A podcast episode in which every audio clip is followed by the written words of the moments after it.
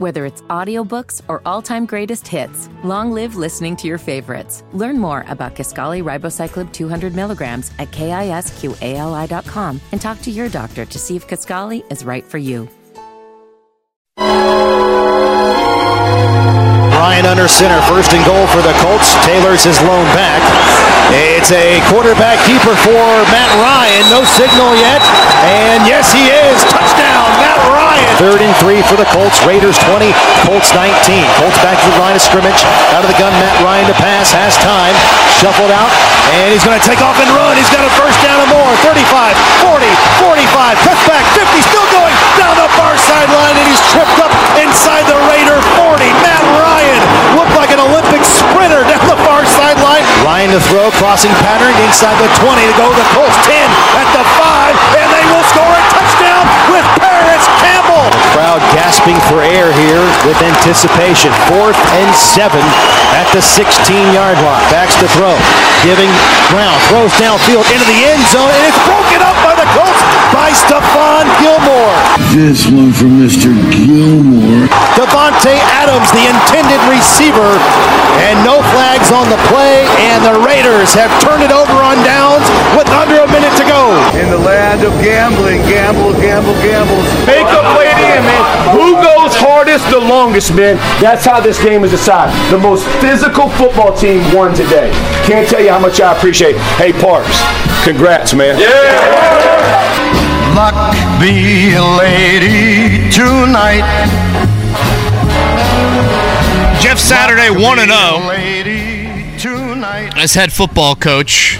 As of right now, Jake, we have two undefeated coaches meeting Sunday at Lucas Oil Stadium. We'll see if Nick Sirianni keeps it alive tonight as the Eagles take on the Commanders Monday Night Football. But um, simply, the Colts were the better coach team yesterday, uh, which is pretty crazy to think about it like that with how the week unfolded. Uh, but in a week really unlike any other, we had one more twist that I felt like was coming on Friday afternoon. Jeff Saturday was super non-committal about Sam Ehlinger as a starter. Sure enough, Jim Irsay let Jeff Saturday go back to Matt Ryan, and um, I thought the Colts just were the more cohesive, more disciplined unit yesterday. I don't know if they're more talented than the Raiders. Raiders got some individual talent, but uh, that to me is why uh, they come out of there victorious. 25-20 yesterday. We have Matt Ryan. He's back. That's right. It was a great win. It was a great, um, it was a cool story all the way around. And Jeff Saturday looked like a guy that was totally comfortable, which was what was cool about it. Or at the very least, looked like a guy that everyone rallied around. How long that lasts, I don't know. I don't really care. What's that? Is your mic working? I don't know. Is my not, is my mic not working? Is your mic working? You seem very you seem very quiet. Yeah, Do I Sam. need to yell louder? Samuel says we can't hear Jake. Grab that mic. Is there another one? Swing one around. Here we go. Okay, hang on.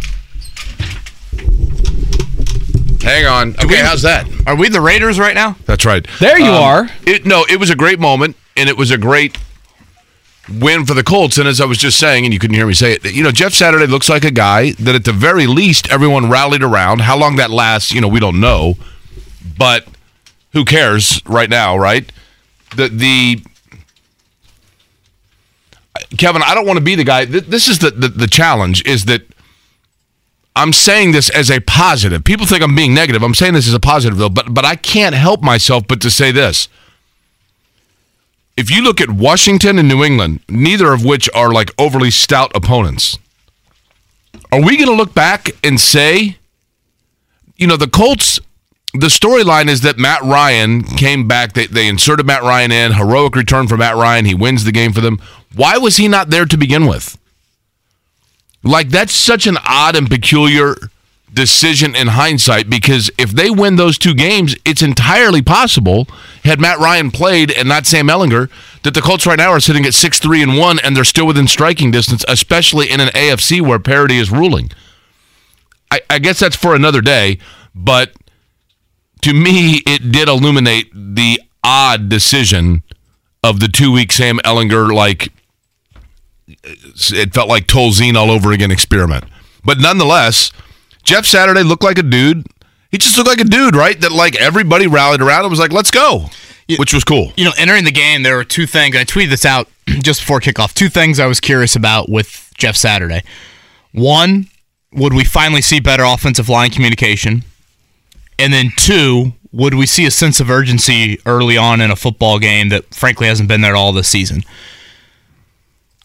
I thought for the first time all year, and we can throw in the caveat of like it was the Raiders probably before every statement today, so I don't think we need to like mention it time and time again. Yes, you did play the Raiders, and boy, Jeff Saturday's tweet about the Raiders being terrible, uh, pretty accurate. Um, but I thought you supported Matt Ryan or supported the quarterback position uh, for the first time really all season, like ha- how you thought it was going to be entering the year. So I thought from an offensive line communication standpoint, um, one hit against Matt Ryan all afternoon. And then, of course, the big run by Jonathan Taylor there in the third quarter, which was blocked beautifully.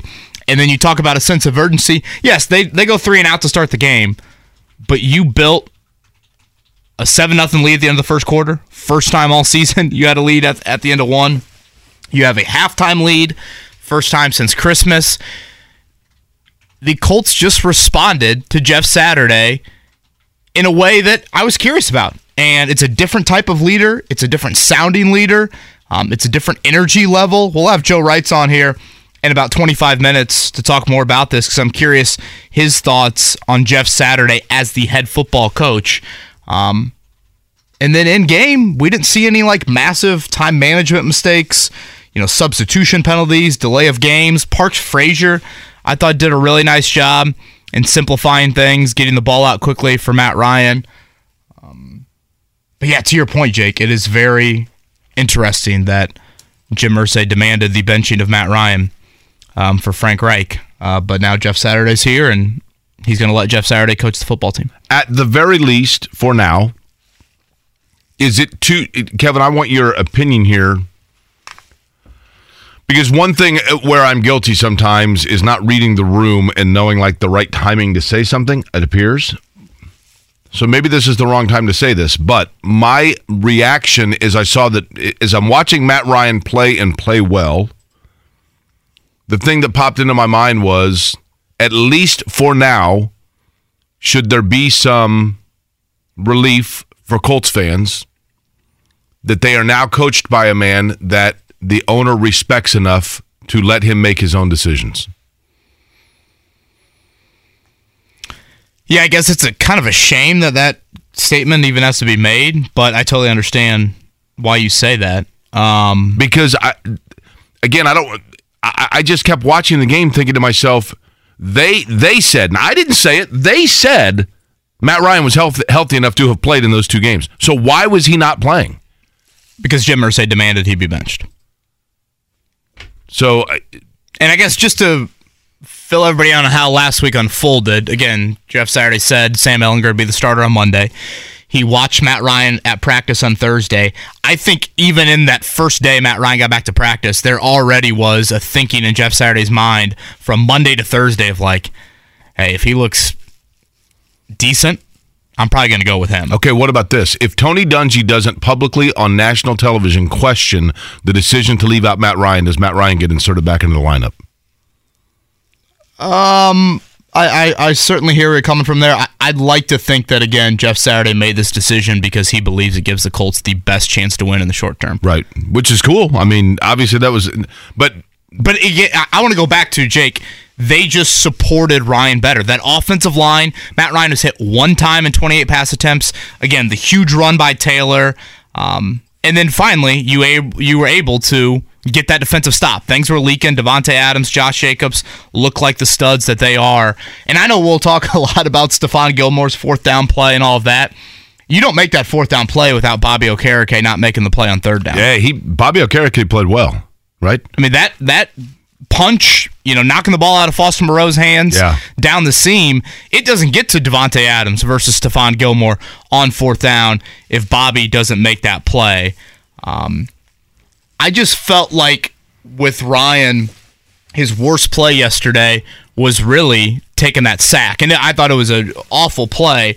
But again, he hasn't even been that. Usually, it's that that catastrophic turnover you didn't have that out of Ryan. So I thought you did a wonderful job supporting him. I thought he managed it really, really well. And I thought offensively, Parks Frazier just. I found when they QB. That was the first touchdown of the game, right? The QB sneak by, by Ryan. That told me everything I needed to know about what Parks Frazier was going to do. It's first and goal from the one, and they QB sneak it with Matt Ryan. That is saying, we're not messing around here. We're not going to get cute with it on the goal line. I need to simplify things and just Well- try and just keep drives going, take advantage of chances when you get those. And um, I thought they did a really nice job of that. 400 yards, over 400 yards of total offense, uh, incredible balance, passing and running. Um, so really nice debut by Parks. And Jim Irsay had said after the game, he said after the game, basically, like, look, we we just had to keep things simple. You know, we you just go back to the basics and keep it simple. So uh, a Colts victory Monday. Good morning to you. We'll talk plenty about the Colts winning yesterday over the course of the show. Joe Reitz, as Kevin had mentioned, will join us about 20 minutes from now. My name is Jake Query. That was Kevin Bowen's voice you just heard. Mark Dykton here as well. It is Kevin and Query on a Monday. Good morning to you in Indianapolis after a Colts win, which always gives people a little extra pep in the step. Now, of course, everything turns towards Philadelphia, who plays tonight, turning around and coming to Indianapolis. It was a great day yesterday in the NFL in general, and a late game, which is always unusual because then you get to watch an early game. Mark got to watch his Bears and the Lions, which was great for 99% of it, right? Yeah, that's fine. A loss is, you know, again, I was telling you uh, before the show started. It's a loss. Yes, you'd like to see Justin Fields get those wins, but you've boosted the draft stock, and maybe a team that needs a quarterback can now get fleeced by the Bears in April. The the Colts starting at the time they did, Interesting thought, Mark. I like that. going with the Pacer thought there, right? The That's only right. the only drawback of the Colts start time was it was starting right as the Buffalo Minnesota game was finishing, and that was one of the craziest endings. Did you see what happened at the end of that game? I game, almost Kevin? felt like we needed to pause the four o'clock start so we could was- watch the end of Bills Vikings. I, I've never seen anything like it, and I know everybody knows now what happened, but I, I guess for the few of you that don't, literally in the last minute of the game, Minnesota was stopped on fourth and inches. Goal line uh, stand by I the mean, Bills. fourth and inches, fourth and goal from the inch six inches away from the end zone. Kirk Cousins sneaks it and gets stopped. They literally pushed him immediately sideways. Buffalo gets the ball back with like 52 seconds to go, and is theoretically just needs to. They can't take a knee because they're on the goal line. Josh Allen tries to sneak it and fumbles the snap. Minnesota recovers at four touchdown to go up three and seemingly win the game. Buffalo comes roaring back, gets in field goal range. Josh Allen gets him within range of a field goal in the la- last seconds. They hit that to force overtime. Then in overtime, Minnesota kicks a field goal. Buffalo gets picked. Minnesota wins the game. It was an unbelievable turn of events. So the Dolphins are now leading the AFC East. Is that right? How about this? Seven and three Miami Dolphins. How about the six and three Jets, six and three Bills, and then the five and four Patriots? Can you imagine? Like So if the playoffs started today, you'd have four AFC East teams in it. Yeah, the Bills are currently third in the AFC East right now. Every single wild card would be an AFC East team. How about this statistic? I'll let Mark guess here on pop quiz variation. Yesterday in the NFL, we saw a quarterback get a quarterback rating of 135 or higher for the third straight game for the first time in NFL history. Who was it? Was it Justin Fields? I don't think it was. Kevin, yesterday in the NFL, we had a quarterback get a rating of 135 for the third straight week. The first time in NFL history that's happened. Who was it? I'm gonna guess it was Tua. That is That correct. my second guess was Tua. 39-17 over the Browns yesterday, the Dolphins. Again, tonight, Commanders and Eagles. That game in Philly. The Colts will welcome Philly here for a 1 o'clock kick next Sunday. You know, I think one of the hardest things, Jake, with the switch to Jeff Saturday is like, okay, how much of that leadership can he instill midseason? Right. Um, and like, how much does it matter as well? And again, that's something I want to throw to Joe Reitz coming up in about 15 minutes. But you look at the results from yesterday, and there's no denying whether it's the offensive line as an individual position group or the football team in general that this team reacted differently to Jeff Saturday than they had been. Um, they led at the end of the first quarter. They led at the end of the second quarter. They led at the end of the third quarter. That's not happened all season long. Um, again, from an offensive line standpoint, yes, the Raiders entered yesterday with the worst pass rush in the NFL, but Matt Ryan has hit once. I thought it was the best the run game has looked since week one. Um, and so when you look at those areas, and I just think Saturday's in, in general approach all week long, I do think it resonated.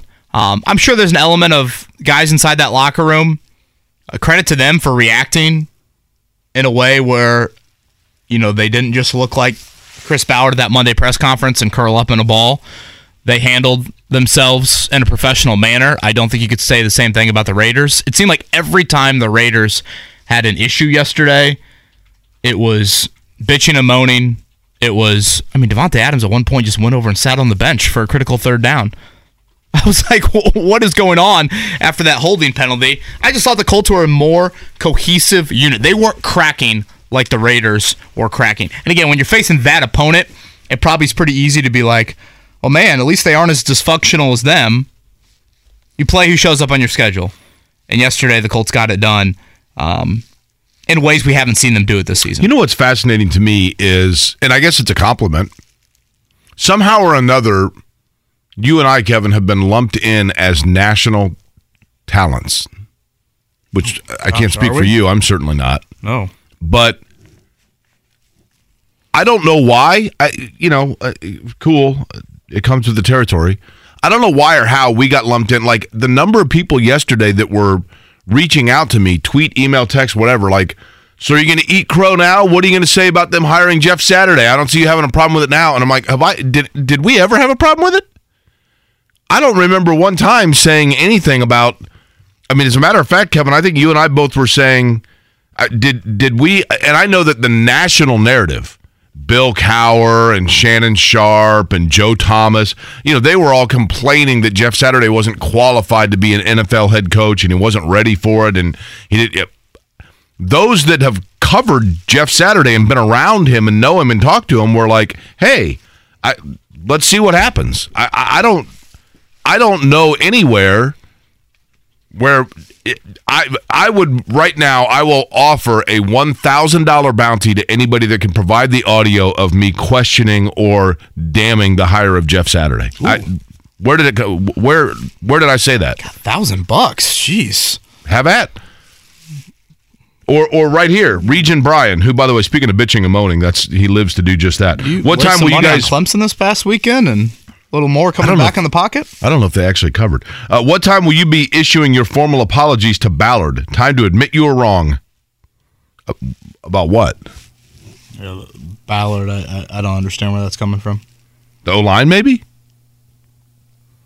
Receivers? Get a win against the Raiders, and he's absolved of everything. Yeah. I mean, maybe because the, the receivers are, you know, Parris Campbell's playing well, and we knew that Michael We're going to have Jr. Parris was gonna be Campbell on this week, by the way. Not sure exactly the day yet, but uh, we will have Parris Campbell. What's interesting is it was Chris Ballard who said, not me, not Kevin, not Mark. Chris Ballard's the one that said we can't play like Parris Campbell's our number two wide receiver, right? Where does he slot right now for them? Yeah, he would be uh, Michael Pittman's number. Yeah, he'd be right behind Pittman, right? He's playing well though. Yeah, I You think know? it's a day, Jake, where you know, with how chaotic last week was, um, I think the Colts deserve to have this win celebrated. You know, I, I find myself always doing this in the Monday after games, evaluating performance versus result, and the performance, and now taking a win over the Raiders. And saying, okay, what does that mean for the rest of the season? Can the Colts get back in the playoff race? Are they going to beat the Eagles? I mean, if you look at the schedule, the schedule gets a It's whole lot tough, tougher yeah. real quick we can get into performance, and I think we can do that Tuesday, Wednesday, Thursday, Friday, and continue to look bigger picture stuff throughout the rest of the month of November and into December. You got a bye week into December. Perfect time to talk about some of that stuff. But in the Monday after such a crazy, crazy week, I mean, hell, Jeff Saturday this time last week was two hours away from calling into this radio show.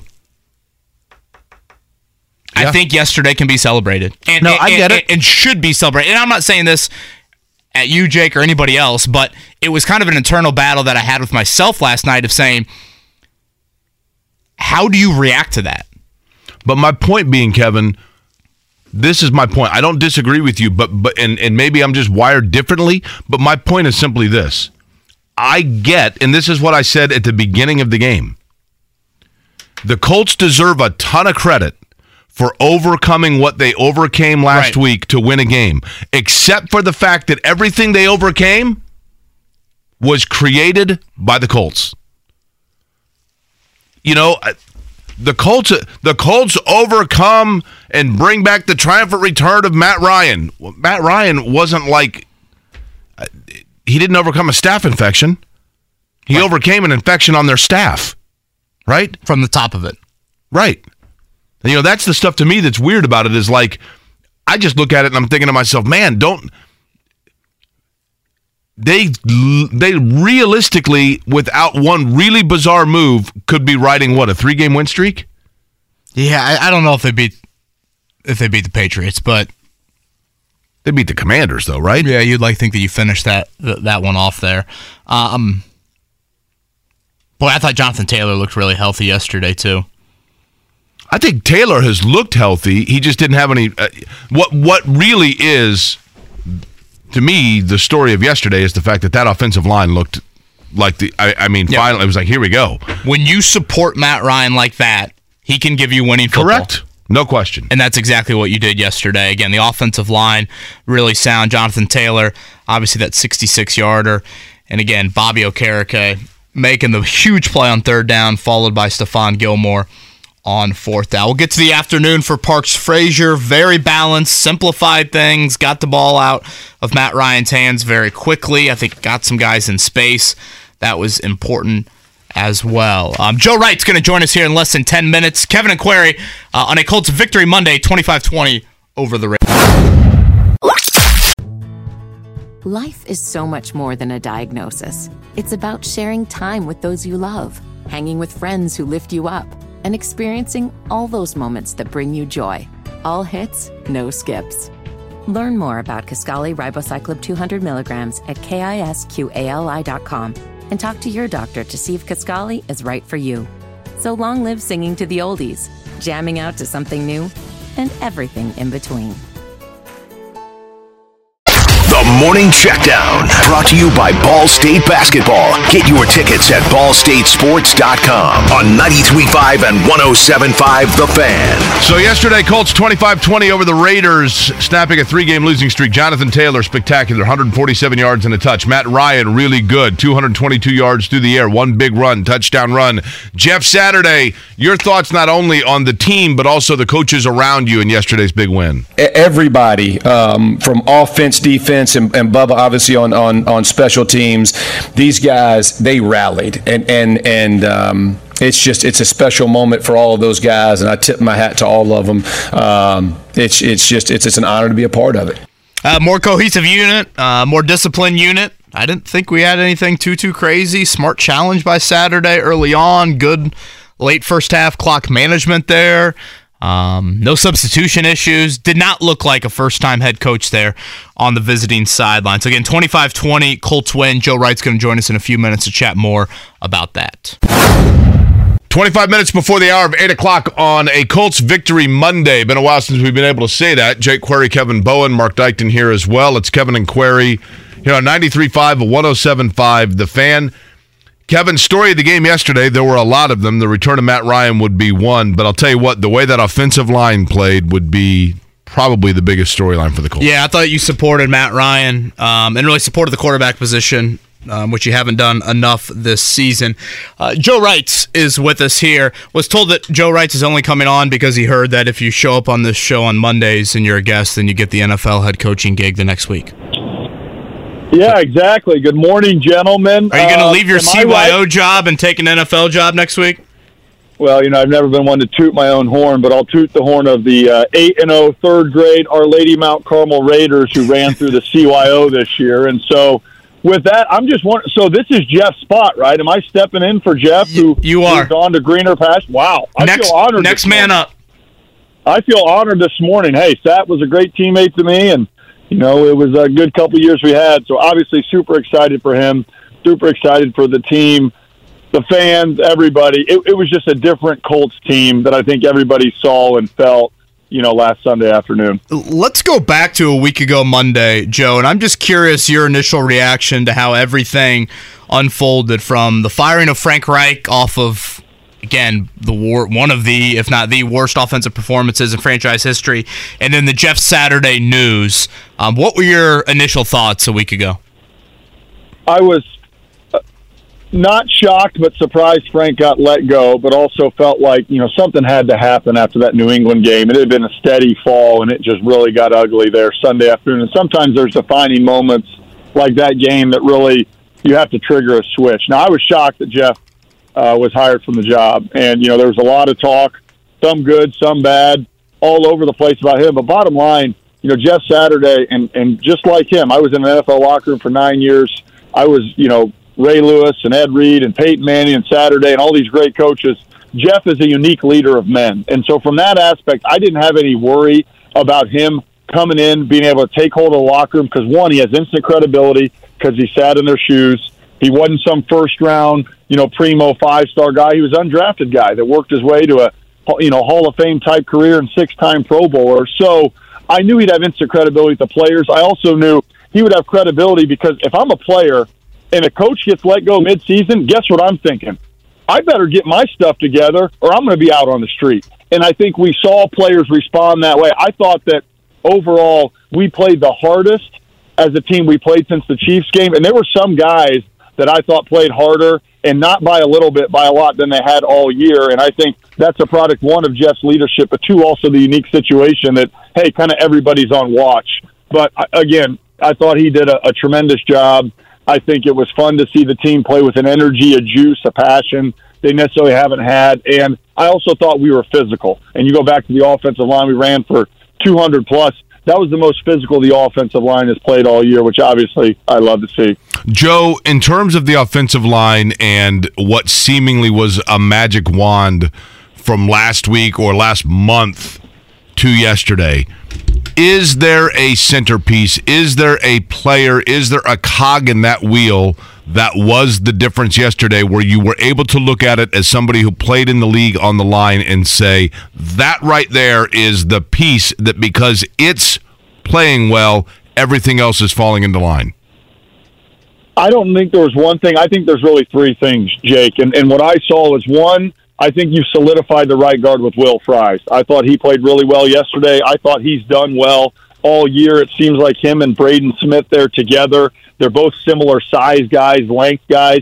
Seems like they play well. That first third down of the game, you know, the Raiders ran a TE, a tackle end stunt that against New England before, they basically got two sacks on that same exact stunt. They passed it off seamlessly. They seem to be playing well, and I think Will Fries will only get better. Again, it's only his, you know, really third start and as a second year player. So I think that's one. And then Raimann on the left side too. I think two, they played as physical as they played all year.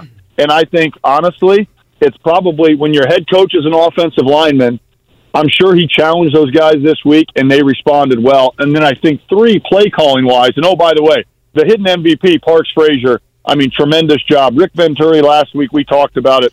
Anybody can put together a game plan, but calling plays X's and O's when you're an O or D coordinator, that's a special skill. And I thought he was he was awful good on Sunday. But I thought that we kind of simplified things in the run game. We spread some guys out, had some lighter boxes, and I'll just talk about that 66 yard run.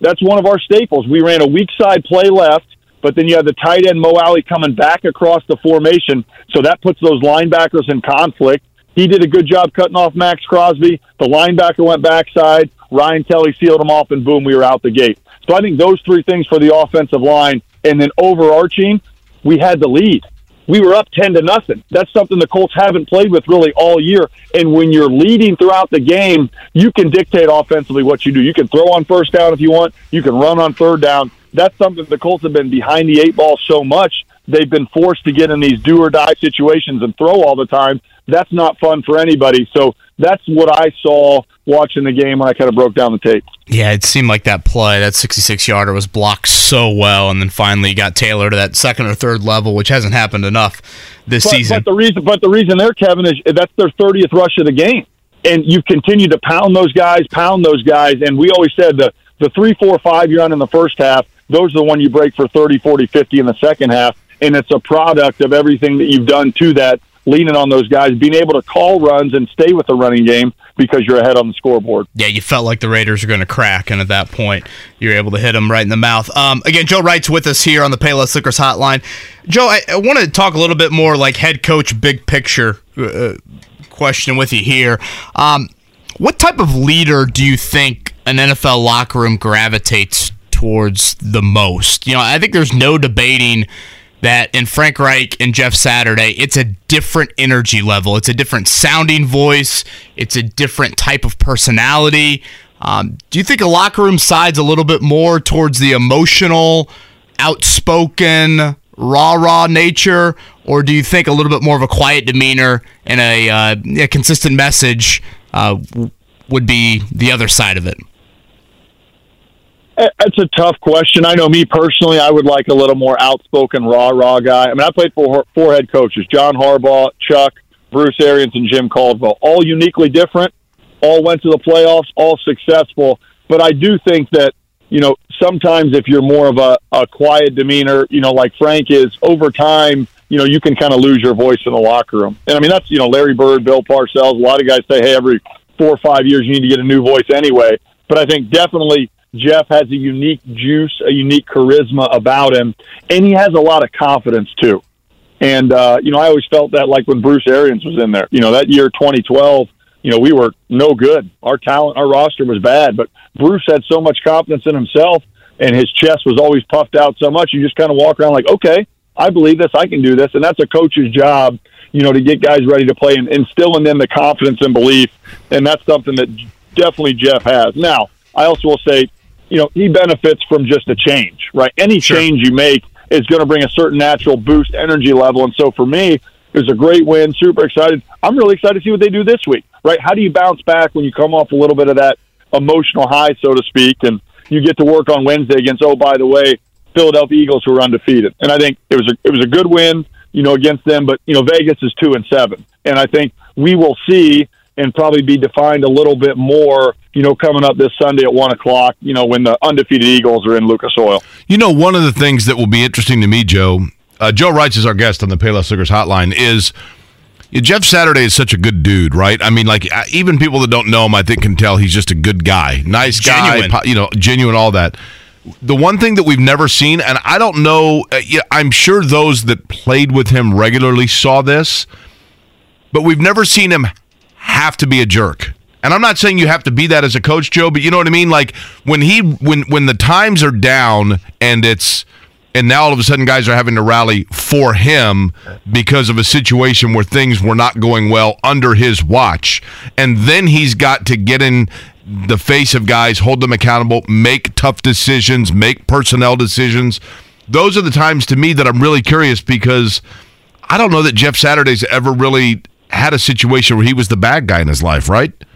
Well, I mean, I would disagree and push back only because the the two years when I was with him in the locker room, he has no problem addressing people, having a direct confrontation, and and getting in guys' face. I, I think he is a a really fierce competitor. Now he, he's smiling with his baby blue eyes in the media, you know, and everybody loves him. But but don't uh, don't get it twisted. There were a lot of times in practice, locker rooms, team meetings when you know Jeff wasn't afraid to go at anybody. well, that's good then, because that's and, and, he, that's and, what he's going to have to do, right?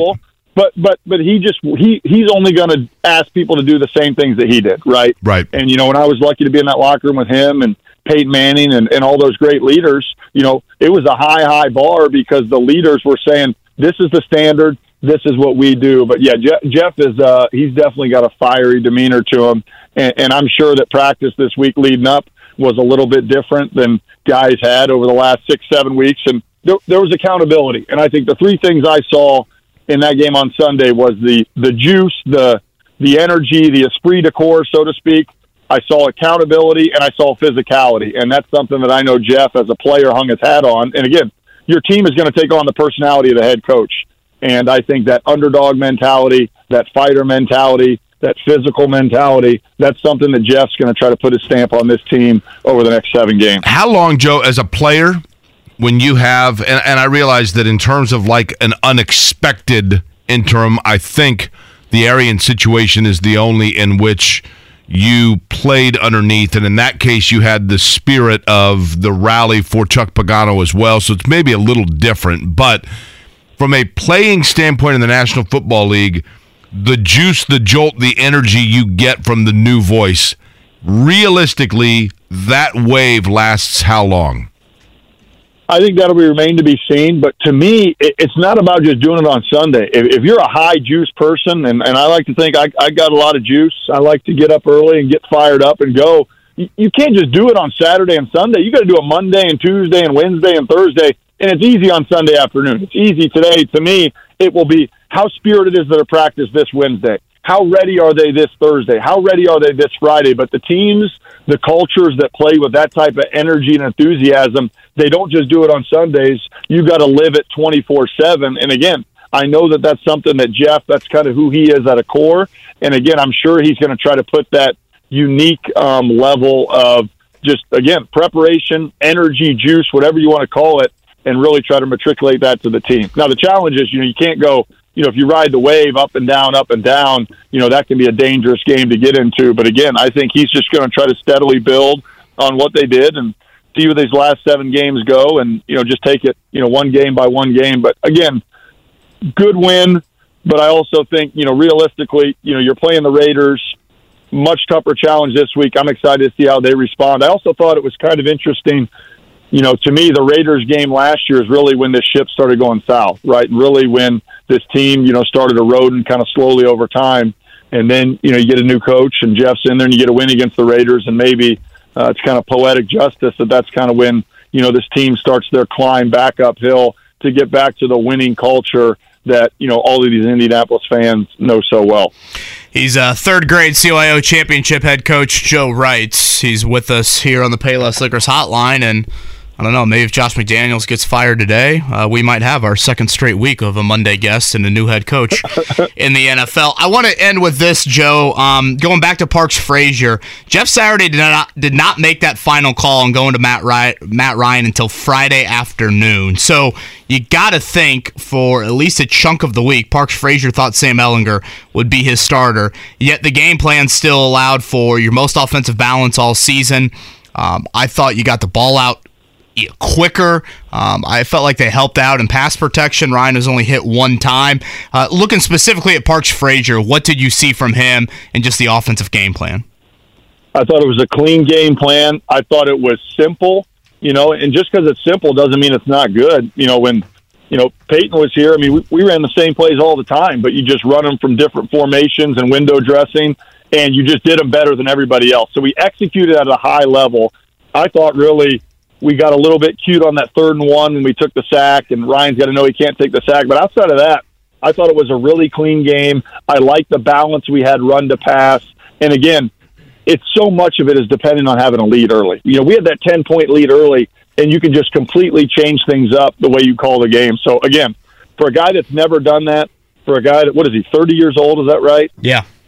I, I thought, you know, Parks Frazier that really was a really good job, especially to your good point, Kevin. The quarterback change came Friday afternoon, and you got to rework things over the next 48 hours. So kudos to him and, a tip of the cap for him and a tip of the cap for Jeff for rolling the dice with Parks. Again, you got seven more games. We'll see how it goes, but that was a great start for him calling the plays uh, from the OC spot. I want to get back to one other thing, only because I think myself and and fans find this fascinating, Joe when you were a Colt player, can you give me an example in the huddle? I, I, think this is fascinating. So if there's a play that is, let's say, an out route to Marvin Harrison, so you're saying that that you might have run the same out route to Marvin Harrison, but under two completely different looks and formations, so that the defense didn't know you were actually running the exact same play. Can you can you right now tell me? In the huddle, like what was the vernacular that led you to know that you're running the same play, but with a different look in the beginning in terms of how the offense is lined up? H- how do you know that in the huddle, other than like the long winded way of which I just said it? I, I think that you know, I guess what I was trying to get at is that you you don't need to reinvent the wheel and have a bunch of different crazy route concepts. If you have four or five route concepts and you do them really well, then that's what you hang your hat on and you just execute at a higher level. Now, you might be running the same play with two receivers on the right, and then the next play it's three receivers on the right, and then one time you have two tight ends and you have a tight end running that route instead of a slot receiver. But the bottom line is that uh, you know for a long, long time the Colts just executed really well offensively, balanced tempo. And I, I thought we threw in some tempo in the game, which I thought was great for Jeff. And I think you saw some of that in his stamp on on how that game went and unfolded. But but the balance was key. Being ahead on the the change was the key. You know, and, and being up ten nothing early on. And uh, yeah, it, it was exciting. It was exciting to see just them offensively. I think have you know you throw that in the Jacksonville game, and those are two best offensive performances. But for Parks to do that again was uh, was uniquely special, I think, for somebody calling plays for the first time.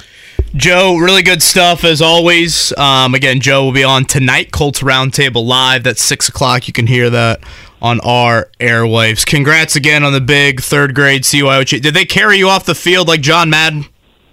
They did. What was really cool was we had two Our Lady Mount Carmel third grade teams. We played at the same time at Roncalli, and we both won. So getting to see all those kids celebrate together, that was uh, it was a special day for Raider Nation. There's only one Raiders, you know, after this Yeah. dominant performance by the Colts, and that's up there, Kevin, as you know, at Our Lady Mount Carmel. You know, it's easier to carry you off the field for those kids than it would have been five years ago, right?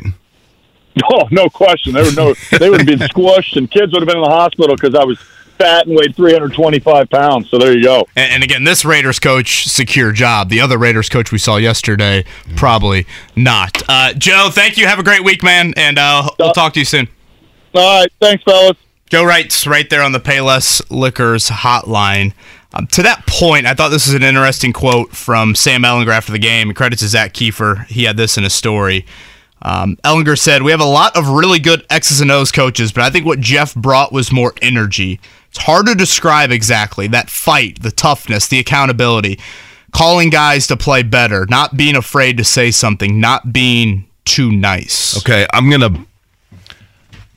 I have a big question about that, and, and call somewhat of a BS on it in a couple minutes. Is that cool? Curious your guys, yeah, sure, definitely. Um, 8 o'clock hour coming up. Curious your guys' thoughts. Uh, 317 239 1070 on the Colts' victory yesterday over the Raiders. Um, any other comments related to the game? Stephon Gilmore with the play to close it out. Bobby Okereke, a huge one as well. And um, some offensive balance that we have yet to see. An early game success, as Joe pointed out 10 0 lead, halftime lead, lead going in the fourth quarter. Just things we have not seen from the Colts this season. Beautiful start, chilly, but a beautiful start here on this Monday morning. Kevin Aquari, 93.5, 107.5, The Fan. Life is so much more than a diagnosis. It's about sharing time with those you love, hanging with friends who lift you up, and experiencing all those moments that bring you joy. All hits, no skips. Learn more about Kisqali Ribociclib 200 milligrams at kisqali.com and talk to your doctor to see if Kisqali is right for you. So long live singing to the oldies, jamming out to something new, and everything in between. Whether it's audiobooks or all-time greatest hits, long live listening to your favorites. Learn more about Kisqali Ribociclib 200 milligrams at kisqali.com and talk to your doctor to see if Kisqali is right for you.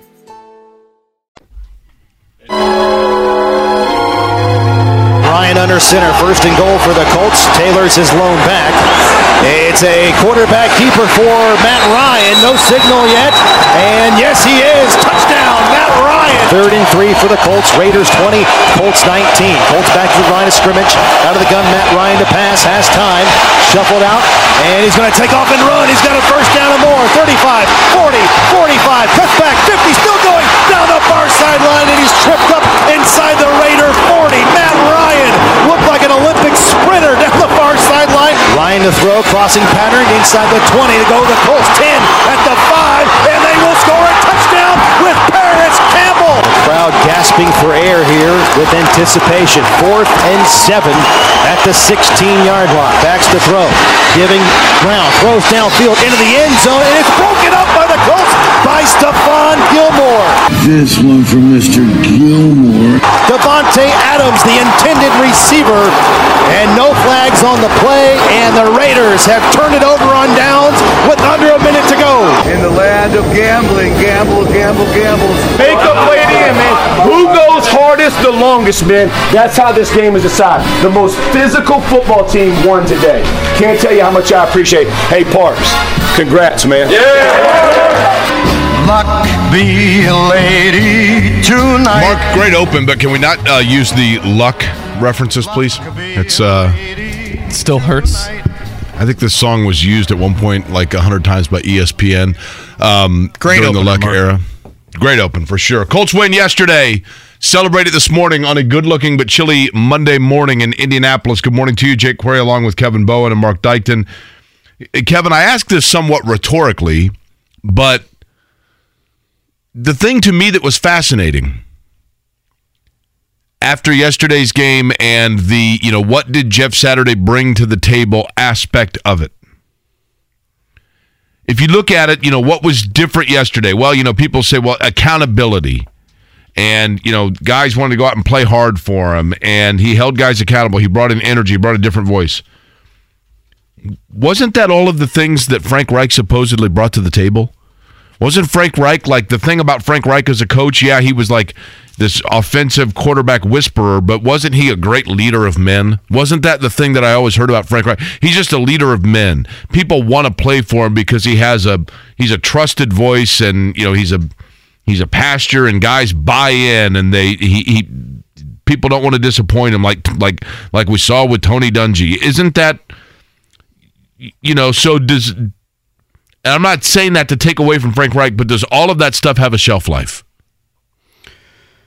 I think it's a different type of leader now as your head coach than it was. Because he played, and I don't mean that kind of sentiment. Because he played, you think? Because guys, Well, are like, I hey, mean, he Frank Frank played, of course. Well, that's true, yeah, but- yeah, I, I just think different energy level, played for the Colts. Um, I guess I should have said.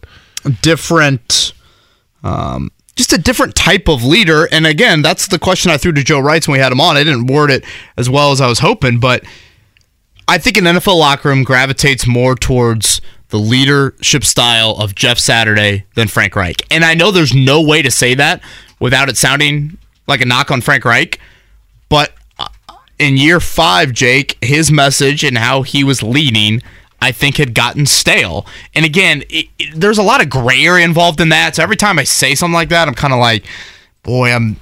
It's a little bit coming from the hip, but I think the results would back that up. This team hadn't had a halftime lead since last Christmas.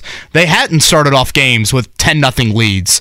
Um, and again, you throw in the caveat, and I feel like we got to do it to set up every hour. You were playing the Raiders. There is no opponent in the NFL yesterday that Jeff Saturday wanted to see more on the schedule than the Raiders.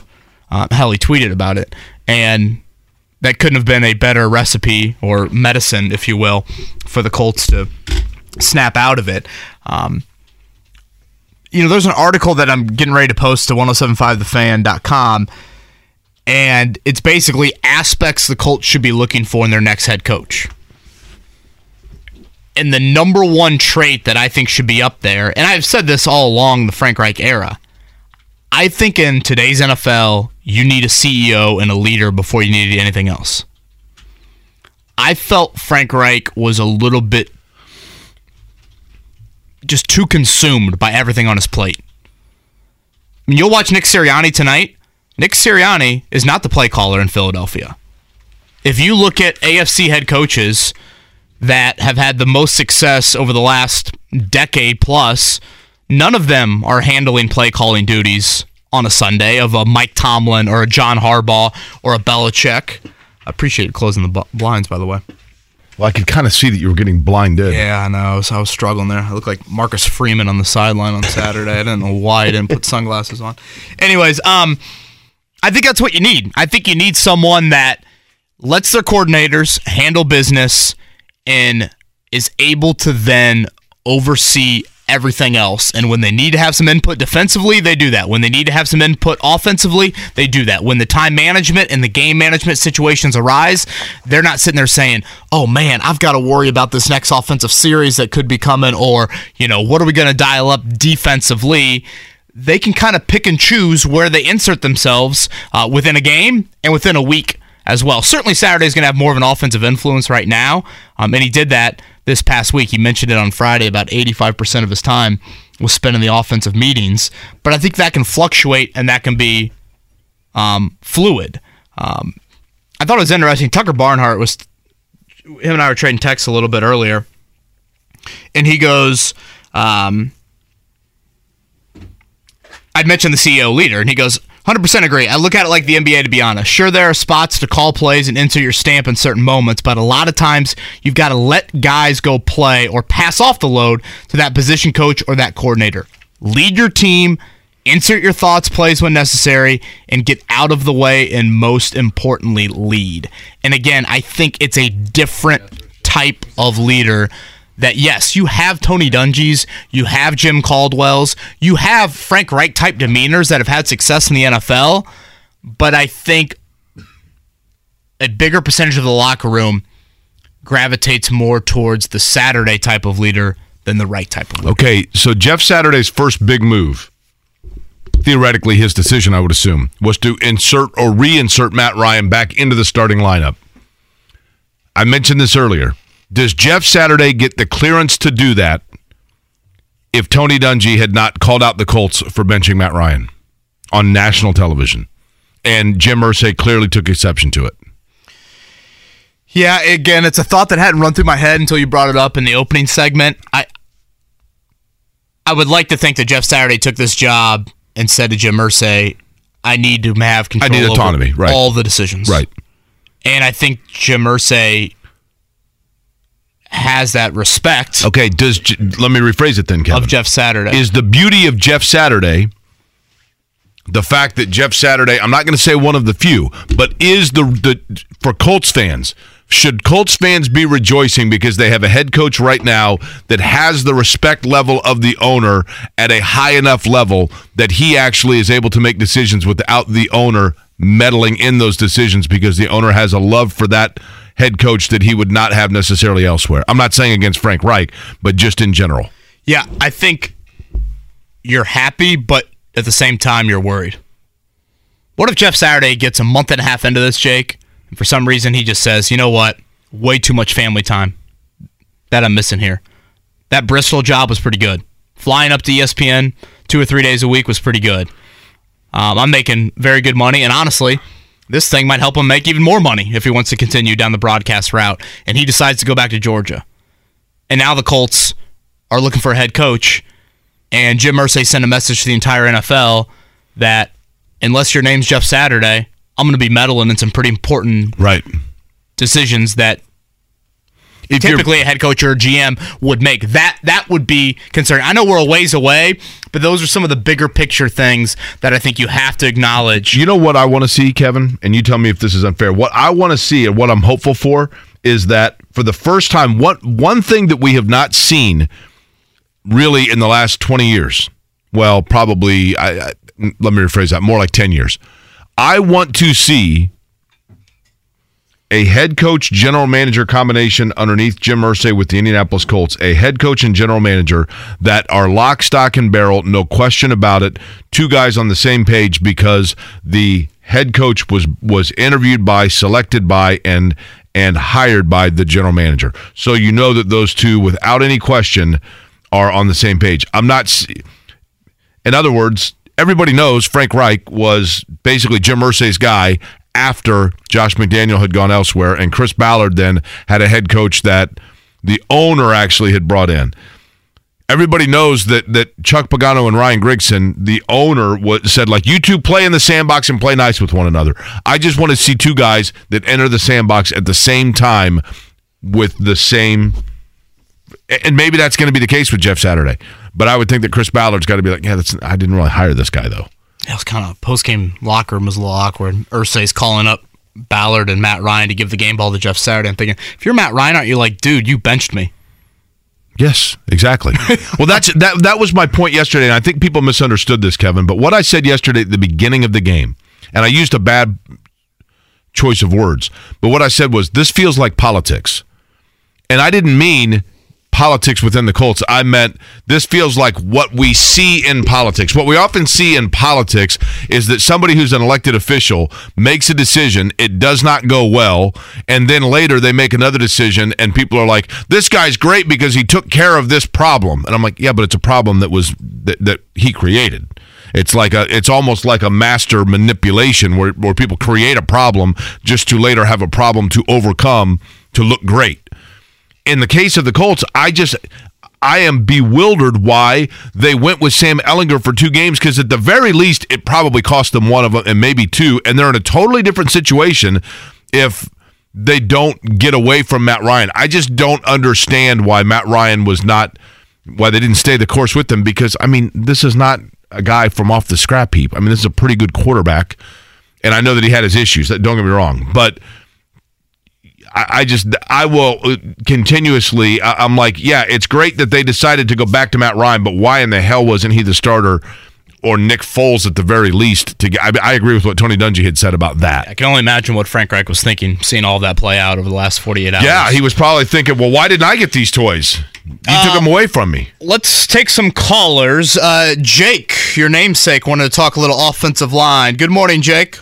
Hey, good morning, guys. Uh, yeah, I just want to say, like, for one thing, great win. Love going to work on a win. But uh, I, uh, yeah, I think one of the biggest moves of all was the adjustments. I mean, just the obvious adjustments to move Matt Pryor out of that starting lineup because I was so confused for weeks. I'm like, why is Matt Pryor in the starting lineup? And I get it, like their depth's not the greatest, but he just wasn't performing and I you put Will Fries in a guy who you know played a couple of games last season, looked pretty good, and there you go. He gets in, and all of a sudden we're running the ball again. We're moving up the field, making a push.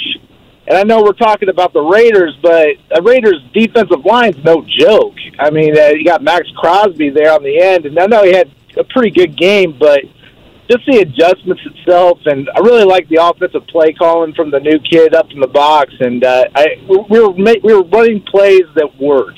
I mean, it's not the same typical, you know, draw plays or it just it, every, everything just seemed scripted with Frank Reich because I just feel like his play calling was bland. And uh, I just I really appreciated to see something new, the new adjustments, the things working for that, and really good to see those guys pushing uh, guys up the field. And the Thank you, Jake. Appreciate that. Yeah, Will Fries at right guard, Bernard Raimann at left tackle.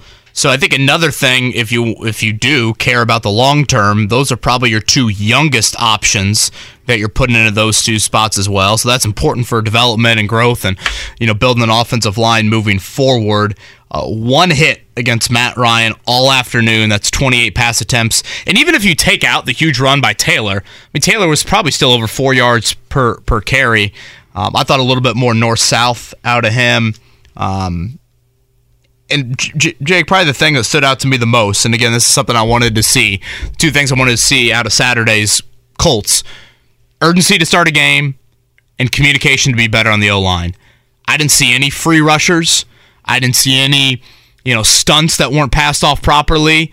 Like Matt Ryan didn't even have a lot of, you know, collapsing pockets or a lot of pressure where he's just getting rid of it right before a guy hits him.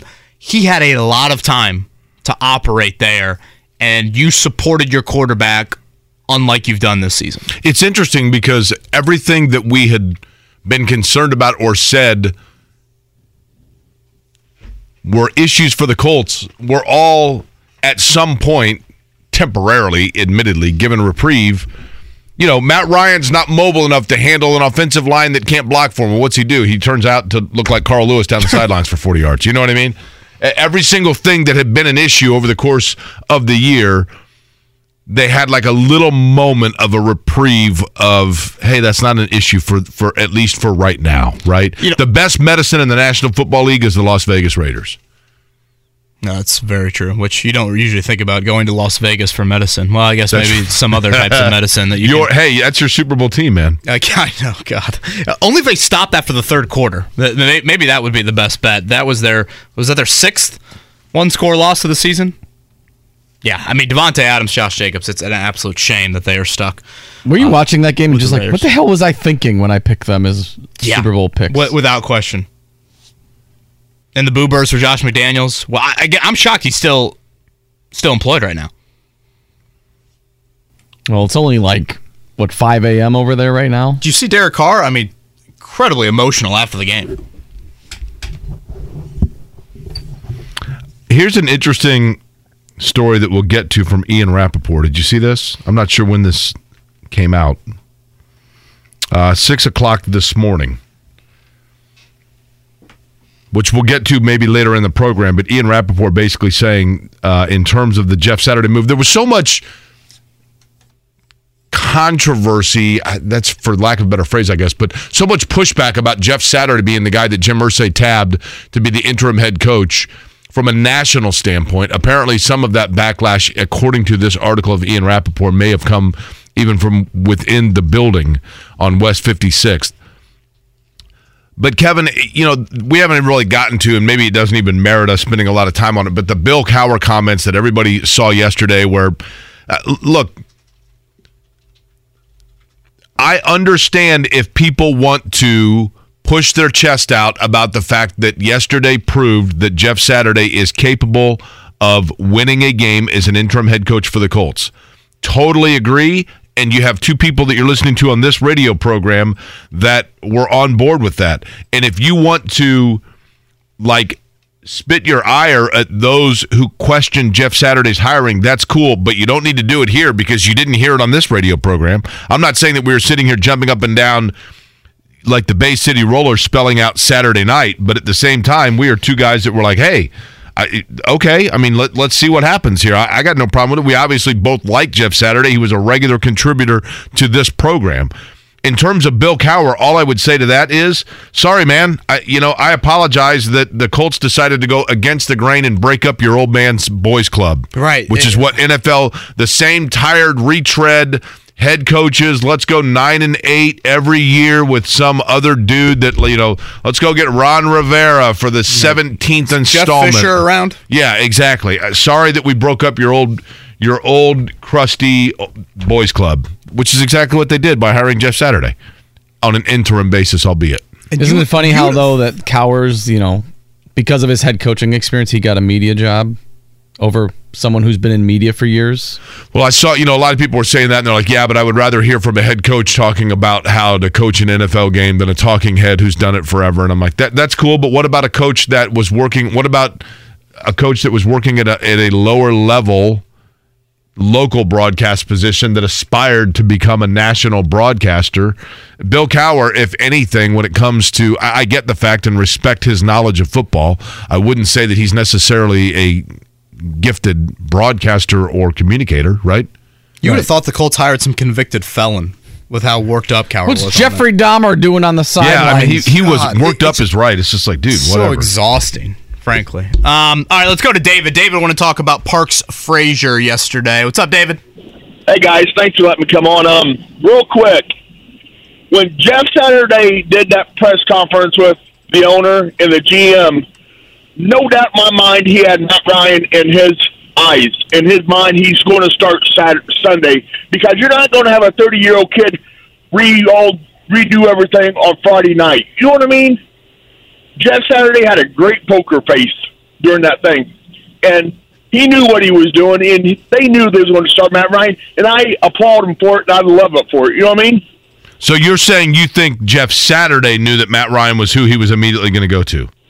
I'm saying when when he got that job, Orton to get that job, he's going to say, "I want Matt Ryan to play." Or he don't want that job. He ain't going to come in with the rookie uh, quarterback. Yeah, that's fair. games. I mean, that's Does a that fair that's a fair assessment. I think. I don't know. I have no idea whether that's the actuality of what took place, but it would certainly seem logical that that would be. And, and my only question is, why wasn't Frank Reich afforded the same opportunity?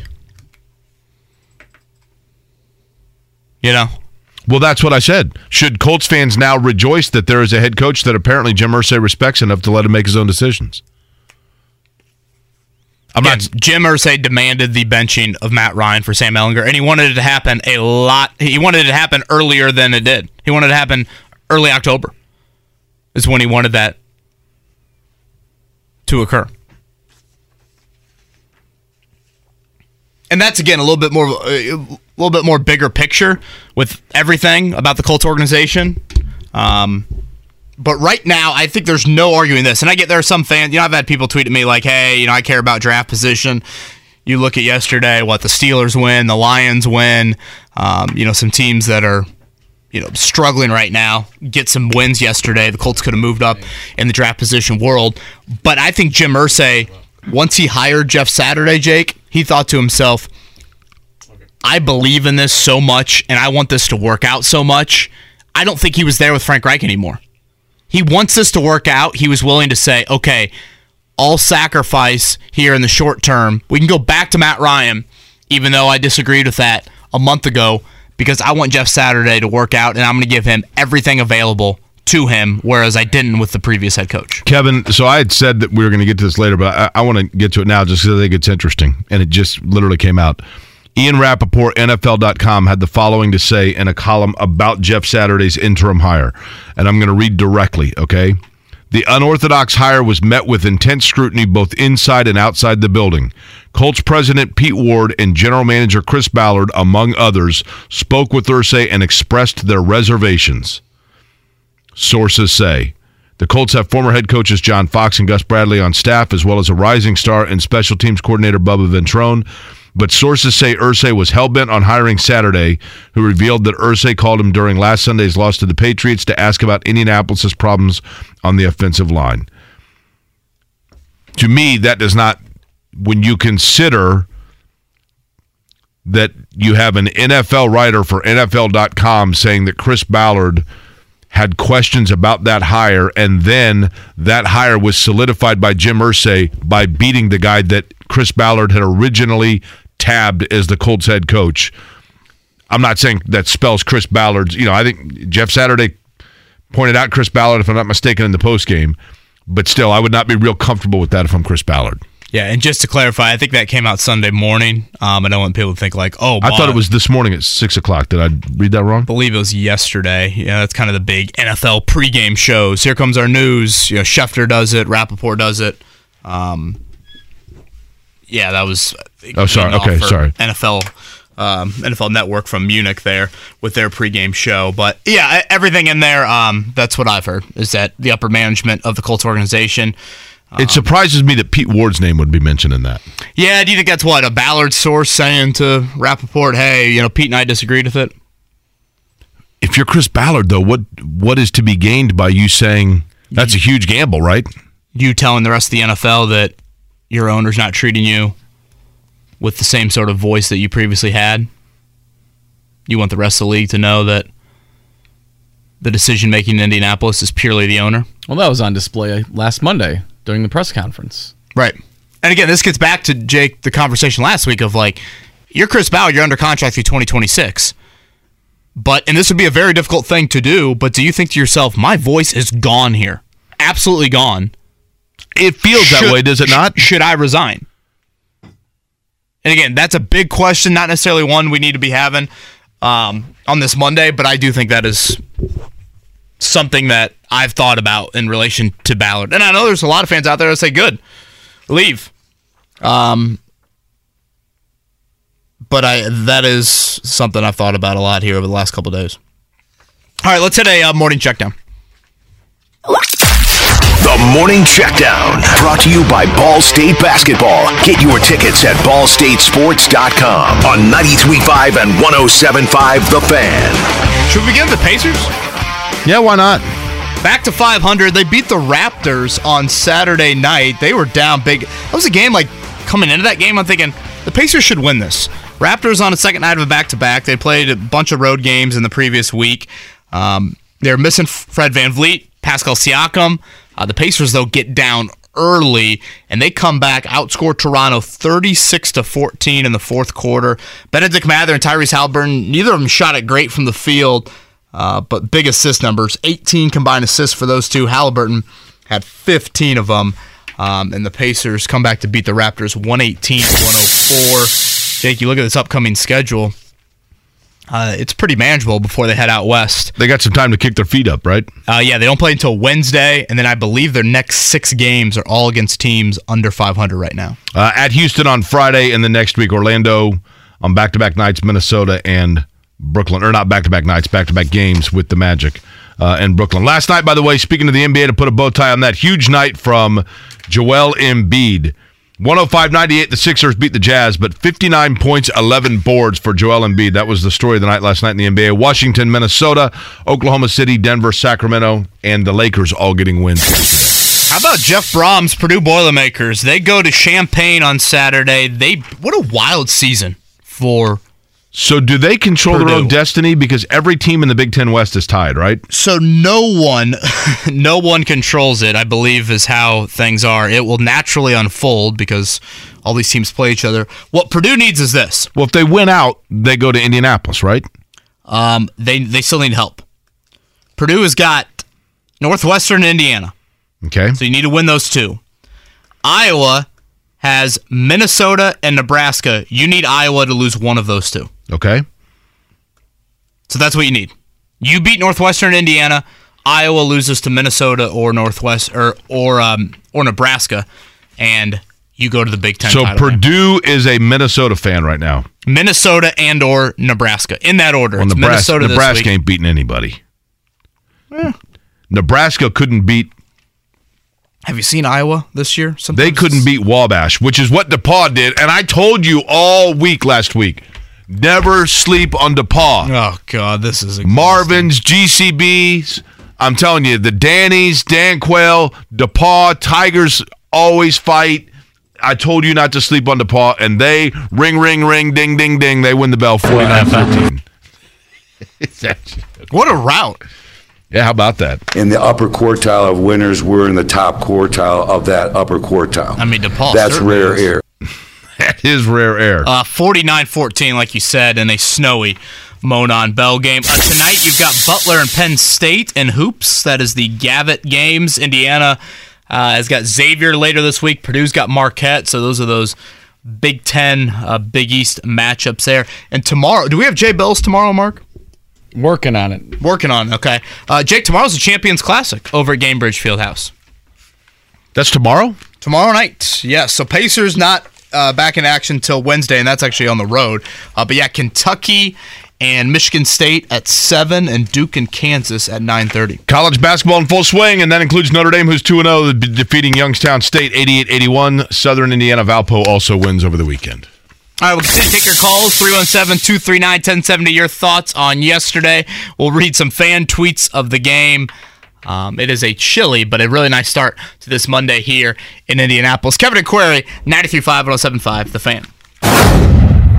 830.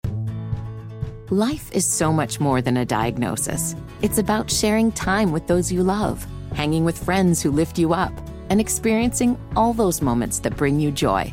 All hits, no skips.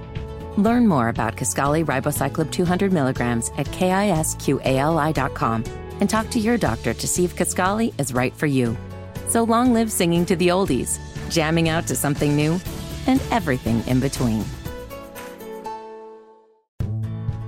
Life is so much more than a diagnosis. It's about sharing time with those you love, hanging with friends who lift you up, and experiencing all those moments that bring you joy. All hits, no skips. Learn more about Kisqali Ribociclib 200 milligrams at kisqali.com and talk to your doctor to see if Kisqali is right for you. So long live singing to the oldies, jamming out to something new, and everything in between. 34 on a Monday. I know I've brought it up a few times, but the Stephon Gilmore play to end the game, you know, is going to get all the attention, and it's fourth down, and it's man coverage. Gus Bradley brought a ton of pressure on that play, and I think it was almost Derek Carr. He had Foster Moreau, it looked like, over the middle, but I think it was Derek Carr just kind of unable to see that and said, All right, I'm, I'm going to throw it up to uh, Davante Adams and make sure that he, you know, our best player has a chance to go up and get it. But that third down play by Bobby Okereke, I mean, Foster Moreau had that touchdown. Okereke gets beat, and all of a sudden he comes in and just perfect on target punch of the ball, knocks that ball out, um, and that set up the fourth down, which then Gilmore had the great coverage on Adams for that incompletion. I think Bobby Okereke has probably played and answered the bell as well as anybody in terms of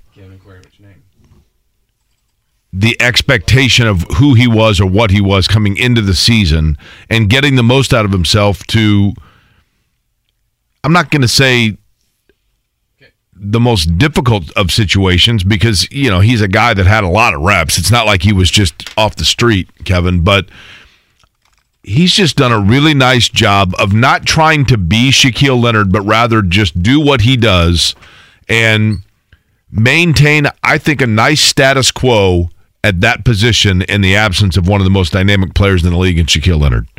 And we can get a little bit more into this maybe tomorrow, Jake, because we did have the Shaquille Leonard news on Friday of him going on injured reserve. I believe he's off to LA today to see a neck spine specialist for where he's at right now with clearly, and he said this last week, just the regeneration of those nerves uh, not firing for him.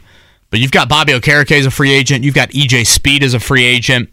How you handle linebacker will be an offseason storyline to keep an eye on. And I mean, with Leonard, I, I think we don't see him the rest of this season, right?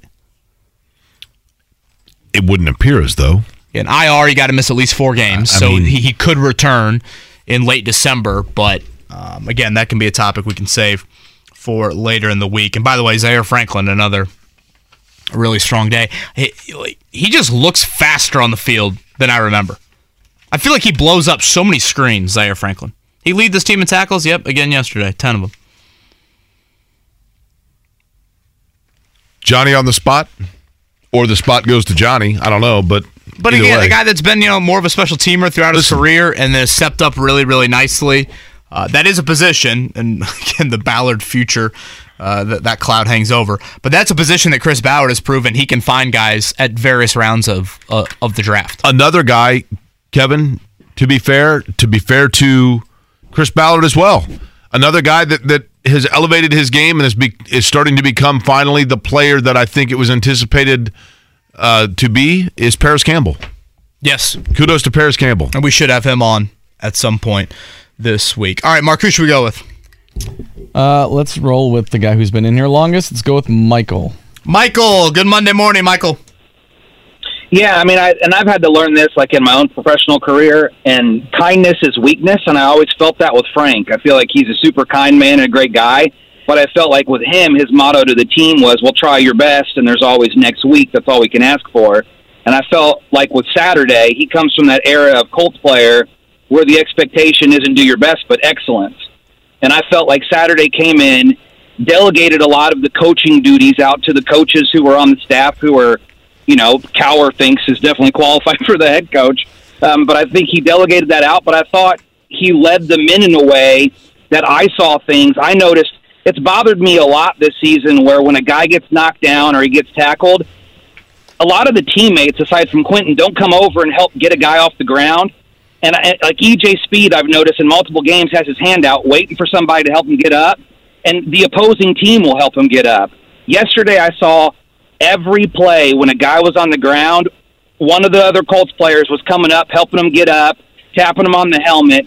They just felt more together and more of a cohesive unit. Like they were out there fighting for the horseshoe, Unlike fighting their for their opponent. guy next to him. Yeah, and I, I just I noticed that fire in them that I haven't seen all season. You wonder how much of that is, Michael. It's a great point. You wonder how much of that is just like the power of suggestion, right? Where you're looking for something that's different, and maybe it, you know, that it happened all of a sudden, something that has happened a lot. And now you're noticing it for the first time. But Jeff Saturday yesterday spoke to exactly kind of what you're talking about, Michael, and it sounds like he agrees. Everybody um, from offense, defense, and, and Bubba obviously on, on, on special teams. These guys they rallied, and and and um, it's just it's a special moment for all of those guys, and I tip my hat to all of them. Um, it's it's just it's it's an honor to be a part of it. You know, there was a word, Jake, that Sam Ehlinger said last week about Jeff Saturday's first team meeting that really struck me. Um, I wasn't shocked to hear guys say high energy, juice, intensity. I mean, hell, we feel that when Saturday joins the show um, every Monday. But Sam Ehlinger used the word transparent. Jeff Saturday walked in that first team meeting last Wednesday and he acknowledged the elephant in the room. One of the first things he said to those guys were, I get it. This looks weird. My resume does not say I should be standing in front of you right now. But I have this incredible care for the organization and leadership. And I'm going to try and earn your trust. And we're going to delegate things um, as a coaching staff. And I'm going to be more of that CEO, more of that leader. And we'll see how it goes. And I think that just initial first impression of saying to guys, I have sat in those seats before and I totally understand where people would be skeptical of me being here. I thought that set the exact tone that he needed to. And when you do that, and then you let your genuine character and personality play out, which we all know Jeff Saturday has, guys are going to walk out of there and be like, hey, I can get behind this guy. This is th- this isn't somebody coming in here and being like, "You guys suck. This is what we're gonna do." You know, this, that, that, all, all those things. I just thought Saturday handled it initially really, really well. Kevin, why? I, I, I want to emphasize this here because a lot of people have said, well, Matt Ryan didn't play the last two weeks just because he was hurt. They had said, right, that the injury was not the reason for his benching, correct? correct? Yes. Mm-hmm. Is it unfair to speculate where they would be had they not benched him? No, I mean, I think Marcus Brady and Frank Reich could still be here. Was was that move made just to give a crack in the door to be able to make those coaching moves? Yeah, somebody was asking me that. Boy, that's you're giving Jim Irsay a lot of chess piece credit right there, aren't you? And that'd be pretty shady by Irsay. I think Irsay legitimately thought in in that time that Sam Ehlinger was an upgrade over Matt Ryan. Yeah, that's. And let's be honest, Jim Irsay or uh, Matt Ryan was a turnover machine when we last saw him. No, undoubtedly. The worst play he made yesterday, though, was the third down sack. And it was a bad play. I thought he should have just thrown it at either thrown it to Kylen Granson or thrown it at his feet. But the 40 yard um, run, though. Boy, he looked like Lamar Jackson on the sack. He thought he was Lamar Jackson on the sack, I should say, backpedaling and backpedaling. Um, and then he took off in the open field. I was just kind of waiting for something to go wrong on that 40 yard scramble. Am I the only one? Uh, no, you're not. Are you kidding? I'm like, is he going to pull a hamstring here? I was like, get down. It reminded out. me. Wasn't it, wasn't it against tear- the Raiders when Manning had the the yeah. famous bootleg? Uh-huh. Was that against the Raiders?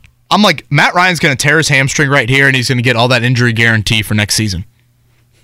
It's like slide, man. You got the first down. That's good enough. and then I think is he, is he going to fumble? Somebody from uh, from behind on that one. Uh, where should we go, Mark? Let's go to uh, Mo. Mo, good to hear from you, Mo. Hey, how's it going? Good win. I don't care how anybody cuts it. This a win's a win. Um, here's what I had. I, I wondered, uh, you know, first off, I, Jeff Saturday had had been in one of these situations in the past when he had come in to help Robert Kraft end the uh, the lockout. I, my understanding was that he was one of the calming people in there that got people to sit down and negotiate. I, and I wondered if that was was part of his unwritten resume, kind of, sort of. The other one was I wondered how much Irsay at his wits' end because you know he had lost some big mental games. He lost to Tennessee twice, Jacksonville shut out. We got shut out New England, who's been a nemesis of us forever, in Washington, and what was going on there. How much of it was Irsay just jumping the gun and just going off, and then Saturday coming in and just being the person that kind of leveled him out. Well, that's the thing, Mo, that I said is is do we have in Indianapolis now a coach that has earned the respect immediately or has the respect immediately of Jim Irsay to the point where he has an autonomy that other coaches did not have. And I, it's hard to argue against that. I, it certainly feels that way, does it not? That Jim, that Jeff Saturday, partially because of the way in which he's been brought in. Jeff Saturday's playing with house money to an extent, right? So Jeff Saturday can probably say to Jim Irsay, like, "Nah, man, I'm not doing that. I'll come in and I'll I'll coach your team so long as the following happens." As opposed to an established coach that's been there a couple years that's coaching for his job and has to do what the owner wants. You know, maybe Irsay looked at and said, "You screwed up Carson Wentz, and I'm stepping in now. I'm not giving you another chance at quarterback. The Matt Ryan thing is not going well. I'm going to step in and do something because I'm still so pissed about Wentz. Maybe that's part of it. Not not to say that I agree with how it was handled, but maybe that is part of it. Uh, this from Michael. Hey Jake, Matt Ryan did look a little like Lamar if it was a slow mo replay. Fair enough. Yeah, exactly on that. Um, let's go to Brian. Brian, good morning. Hey guys. Hey guys, can you hear me all right? Yep, yep. Hey, uh, wanted to say I've been an apathetic Colts fan for probably the last two years. Uh, before that, just absolute diehard almost all my life since like kindergarten. What What was the transformation? What was the reason for that transformation? Kind of like a multitude of things. Whenever you know, right before, right when COVID started, when everything got political, and I don't know, I just I didn't feel like that little kid fan anymore. So just lost interest and pretty much turned it off. Lately, even found myself almost rooting against him. So I actually, as weird as Jim Irsay is, I would laud him on yesterday bringing back people like me that just finally had some excitement for the Colts again. Hey, he'd love to hear that, man. I mean, that's cool. Now, the question, I guess, becomes does that enthusiasm maintain, Kevin? Not only for fans, but for the players under Jeff Saturday. Yeah, What- the Raiders aren't Time will there. tell, right? The Raiders aren't there every week on the schedule. So that is the next step. But in a week really unlike any other, um, I think celebrating a win, uh, well deserved. And I feel like to the earlier question that we had about, you know, Colts players were just picking each other up off the turf. I mean, you watch that game and it was so easy. I mean, just read body language. So easy to see a Raiders team that was much more dysfunctional, much more broken, uh, lack cohesion, whatever you want to call it, than the Colts. And I felt like when you got that 10 nothing lead, honestly, the only reason I feel like the Raiders even got into that football game was the Keke Coutee fumble. If Coutee doesn't cough that ball up, I think I mean Colts are on their way to go up 17 nothing, and I'm not sure if the Raiders ever recover. You gave him a little, little bit of life there, and then obviously it turned into a lot of game pressure and kind of back and forth moments. Didn't it feel there. like in the beginning of that game for the first quarter and a half that the that the Colts were just kind of going to control the game? Oh, certainly. And then, you know, it, it was kind of a momentum swing game. But I, I don't know. It, it always felt like they had things pretty much like they just had a composure and energy about them. A- And Kevin, again, I don't think we can say enough about that offensive line either. I mean, they, as much maligned as they have been, as much as we have knocked and, and kicked and mocked the offensive line yesterday was that was their finest performance. I mean, I felt like the Colts were going to win that game. Really, the one moment that I thought the Raiders are actually going to come back and win this is when Pittman fumbled. But in true Raiders fashion, they tried to scoop the fumble. Right. Instead of diving on it, that gave the Colts life. And how about that three play sequence? You had the Matt Ryan looking like Usain Bolt in the open field, Pittman fumble, and the Campbell touchdown. How about the Campbell touchdown where he kind of extended that play? I mean, I know, you know, Campbell was a guy that, that was originally thought of as he was going to be like a T.Y. Hilton type receiver, and he has turned into a really good middle field receiver. And, uh, us, I mean, give him credit. Written off by a lot of people, and he's kind of like when he was, he's, Parris Campbell right now as a receiver, Kevin, is kind of like when he was in the knockout game with us at the Pacers game. you look around and just when you'd forgot about him, he was still there, right? I think we've seen a few more of the big plays out of him recently. Um, was it the Washington game where he took the reverse for 30 some yards and took the screen for a big gain as well? You know, yesterday that was a you know nice catch over the middle of the field, but then his speed does the rest and turning that into, you know, a 15-yard completion to a 35-yarder and a touchdown in a moment there where if you settle for a field goal, then the Raiders just need a field goal to win that. Um, I do want to get into Parks Frazier, the day that he had yesterday, 30 year old play caller. I thought a really strong performance and pretty much a man of his word. He said he'd sim- simplify things, did that. I'm also trying to think of the timelines here. You know, did he have a Sam Ehlinger game plan in place for a large chunk of the week and have to alter it late in the week? We can chat more about that coming up. Again, Kevin and Query right here on a Monday at 93.5, 107.5, The Fan. Whether it's audiobooks or all-time greatest hits, long live listening to your favorites. Learn more about Kisqali Ribociclib 200 milligrams at kisqali.com and talk to your doctor to see if Kisqali is right for you. I think of the big three: Jeff Saturday, Matt Ryan, Parks Frazier. I was most impressed by what Parks gave the Colts yesterday, and just kind of simplifying things. I thought they were very committed to getting the ball out quick. I think Matt Ryan got it out third fastest of anybody in the NFL in Week Ten.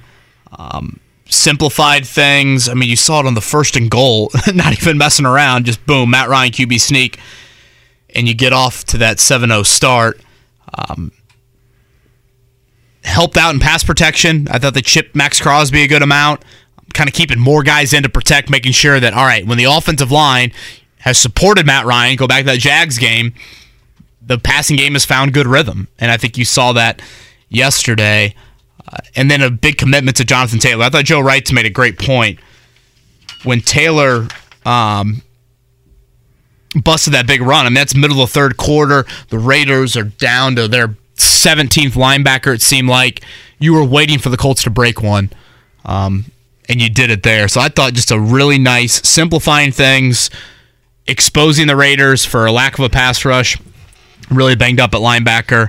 And uh, easily your most balanced offensive day of the season. I think, having not been in the locker room, the perception that I gathered from it all is that Jeff Saturday's biggest kudos that I would give to him yesterday, Kevin, is that he allowed those coaches who have been hired to coach certain areas of the team to do exactly that. And he operated as a CEO of the franchise as opposed to necessarily the head coach.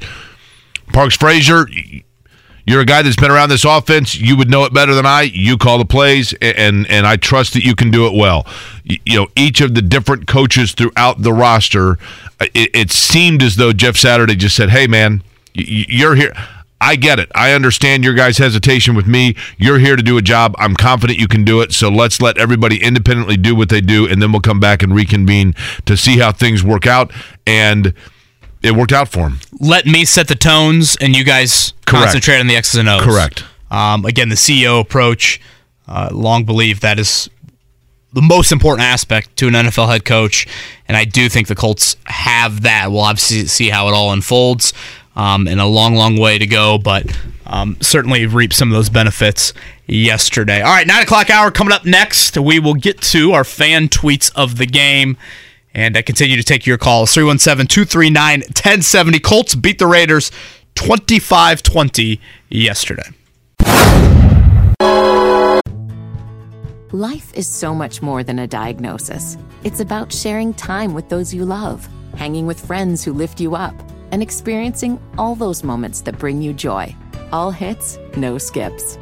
Learn more about Kisqali Ribociclib 200 milligrams at kisqali.com and talk to your doctor to see if Kisqali is right for you.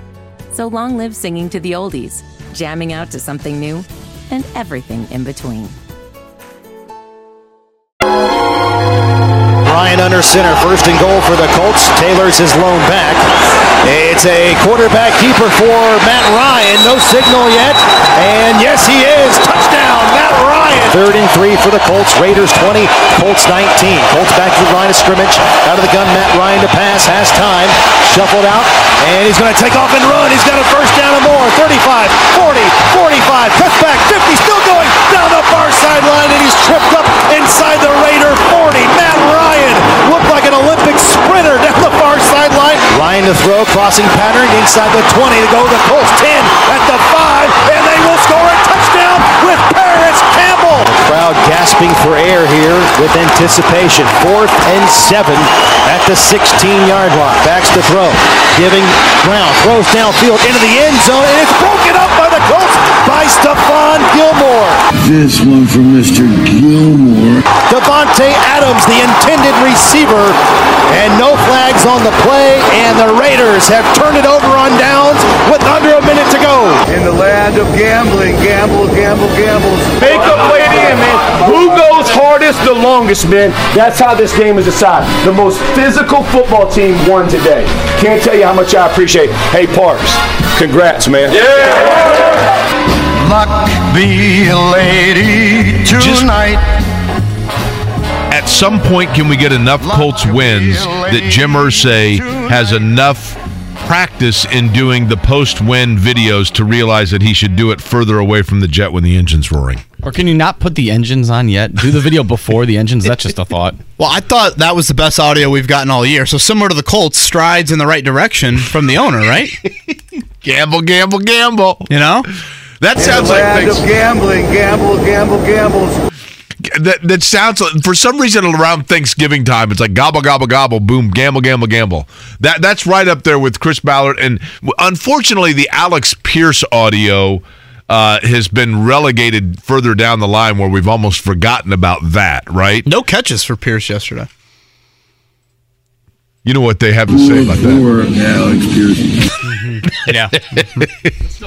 It's still there. You know, I think fittingly, Irsay, the audio and the post game video starting to improve uh, right after his team, for the first time all year, has a lead after the first, second, third, and fourth quarters in a game. Um, again, your opponent has something to do with this, but without question, the Colts were the better coach team yesterday. I thought the penalty stat, Jake, was very indicative of where two teams are at right now. The Colts had four for 25. I think three of those by the offensive line. Uh, the Raiders had 10 for 74. 49 yard difference in penalties when the game is decided that closely. That to me was the difference in the game. More discipline. Jeff Saturday's team, much more disciplined than Josh McDaniels' group. boy did the Colts dodge one when Josh McDaniels bailed or what Man, I I was somewhat curious to see what would happen. It, it, it- the the pairing of him and Andrew Luck, and um, looks like I couldn't be more dead wrong on that. Seven and twenty four as a head coach, is that right? man I mean admittedly his first go round he was in a tough spot but still I And they've got like some really special talent at some key spots. In Crosby and Adams and And I think again, I think Derek Carr's a good player. I do. Yeah. But boy, Jeff Saturday was right. The Raiders are terrible. But yesterday to me represented three things. R- Number one, it represented for Colts fans uh, a reason to get back to having pep in your step on a Monday because the Colts won, and that's good news for everybody in this town. Yeah, that was a jolt. Jeff Saturday gave them a jolt. Number two, it represented a wind of change within the organization for right now because a lot of the things that, in particular, Chris Ballard had stood by, they got away from. And number three, it seemed as though they had a head coach that was able to look at the owner in the eye and say, "No, actually, I, I, this is what I want to do, and this is how we're going to do it." And Jim Irsay allowed the head coach to do that. And by that I mean at the quarterbacking position, because I cannot deny that in watching that game, I wasn't thinking to myself, why did they go to that odd two game experiment with Sam Ehlinger? And why did they not continue to give Matt Ryan and work on the resources that allowed a guy who clearly is, you know, a, a veteran player to try to keep Indianapolis in the hunt as opposed to going to a guy that was not ready yet to play and cost him two games. Those are the things that, that I took from yesterday. And in terms of the as I said before the game, we can sit here and or nationally or whatever else praise the Colts for going back to Matt Ryan and salvaging something with him, except for the fact that that was a dilemma that shouldn't have been a dilemma from the get go. At the very least, they should have gone to Nick Foles, and I I will maintain that I don't know that it's the answer, but I am curious as to whether or not Jim Irsay's flexibility of being able to go, allowing Jeff Saturday and the Colts to go back to Matt Ryan wasn't somewhat subliminally or subconsciously fueled by having Tony Dungy on national television questioning the Colts' odd decision to get away from it. I'd like to think Jeff Saturday would not be influenced by comments like that. I don't think Saturday would. Would Irsay? I, I think when Jim Irsay says to Jeff Saturday, "We want you to be the head coach for the final eight games," one of the first things Jeff Saturday's got to say to him is, "Do I have the full Correct. autonomy of?" That's cool, but are you going to make me play a rookie yeah, quarterback? Playing yeah. time, and Jeff was clear, very clear on Friday in the press conference. Again, I asked him, I was like, "Is Matt Ryan going to be your backup on Sunday?" And he started waffling then, and I had heard some whispers up until that point that Matt Ryan had been taking some first team reps, and it might not be exactly what it sounded like last Monday with Sam Ehlinger. Uh, but Saturday made it very clear he would be the decision maker at quarterback. I would add this, Jake, to the points that you just laid out. Yesterday, to me, was a reminder in the short term of when you have competent to better than competent play from the highest paid offensive line in the NFL, you can move the football very consistently. Because yesterday, what your offensive line gave Matt Ryan hit one time in 28 pass attempts, that kept him away from the turnover type plays. That kept him out of some of those moments. Again, the sack that he took was awful and it could have been very, very costly. But that still ended with a kick. It didn't end with a turnover. And that was absolutely vital because I think back to last Monday's press conference, and a question that I had for Chris Ballard that wasn't able to get in was you know, we are here last Monday night because of the highest paid offensive line failing and letting down so many people in that organization. That's a big, big reason why Matt Ryan was benched in the first place, why Marcus Brady's no longer here, why Frank Reich is no longer here, why Nyheim Hines was traded, et cetera, et cetera yesterday, again, against a front that has names, but ranks dead last in the NFL in pass rush, your offensive line controlling the line of scrimmage was a reminder of like, if you are able to solidify that group, you can finally look like an above average offense. And we just haven't seen it. I mean, outside of the Jacksonville game, and even that Jacksonville game, that was all no huddle, you know, committing to throw. Yesterday was literally, I think it was 200 and 207 rushing yards and 208 passing yards. Balance that offensive coordinators dream of, let alone a 30 year old in his first career start, the first uh, career play call. The ability, the time that Matt Ryan had, the, the, the, the heck, for that matter, Kevin, we haven't even touched on this. How about Jordan Wilkins? And I know that, you know, I don't know how many carries he had, but I here's a guy that that hadn't played football in a year and yet when he was getting the ball, you saw that that all you had to do was get him to the line, and then he's going to be able to get you know four or five yards beyond that. And and the line held to even be able to get him to be able to run hard and spring spring yardage, and then obviously goes without saying, Jonathan Taylor, all he needs is that split second to get to the linebackers, and it's over, right? And that's exactly what we saw. You know, for an offense that and yesterday, it's not like we saw the passing offense just open things up vertically. I mean, it was a very, again, simplified dink and dunk. Ryan got it out, third quickest of any QB in the NFL yesterday. So you weren't going to take a ton of shots down the field.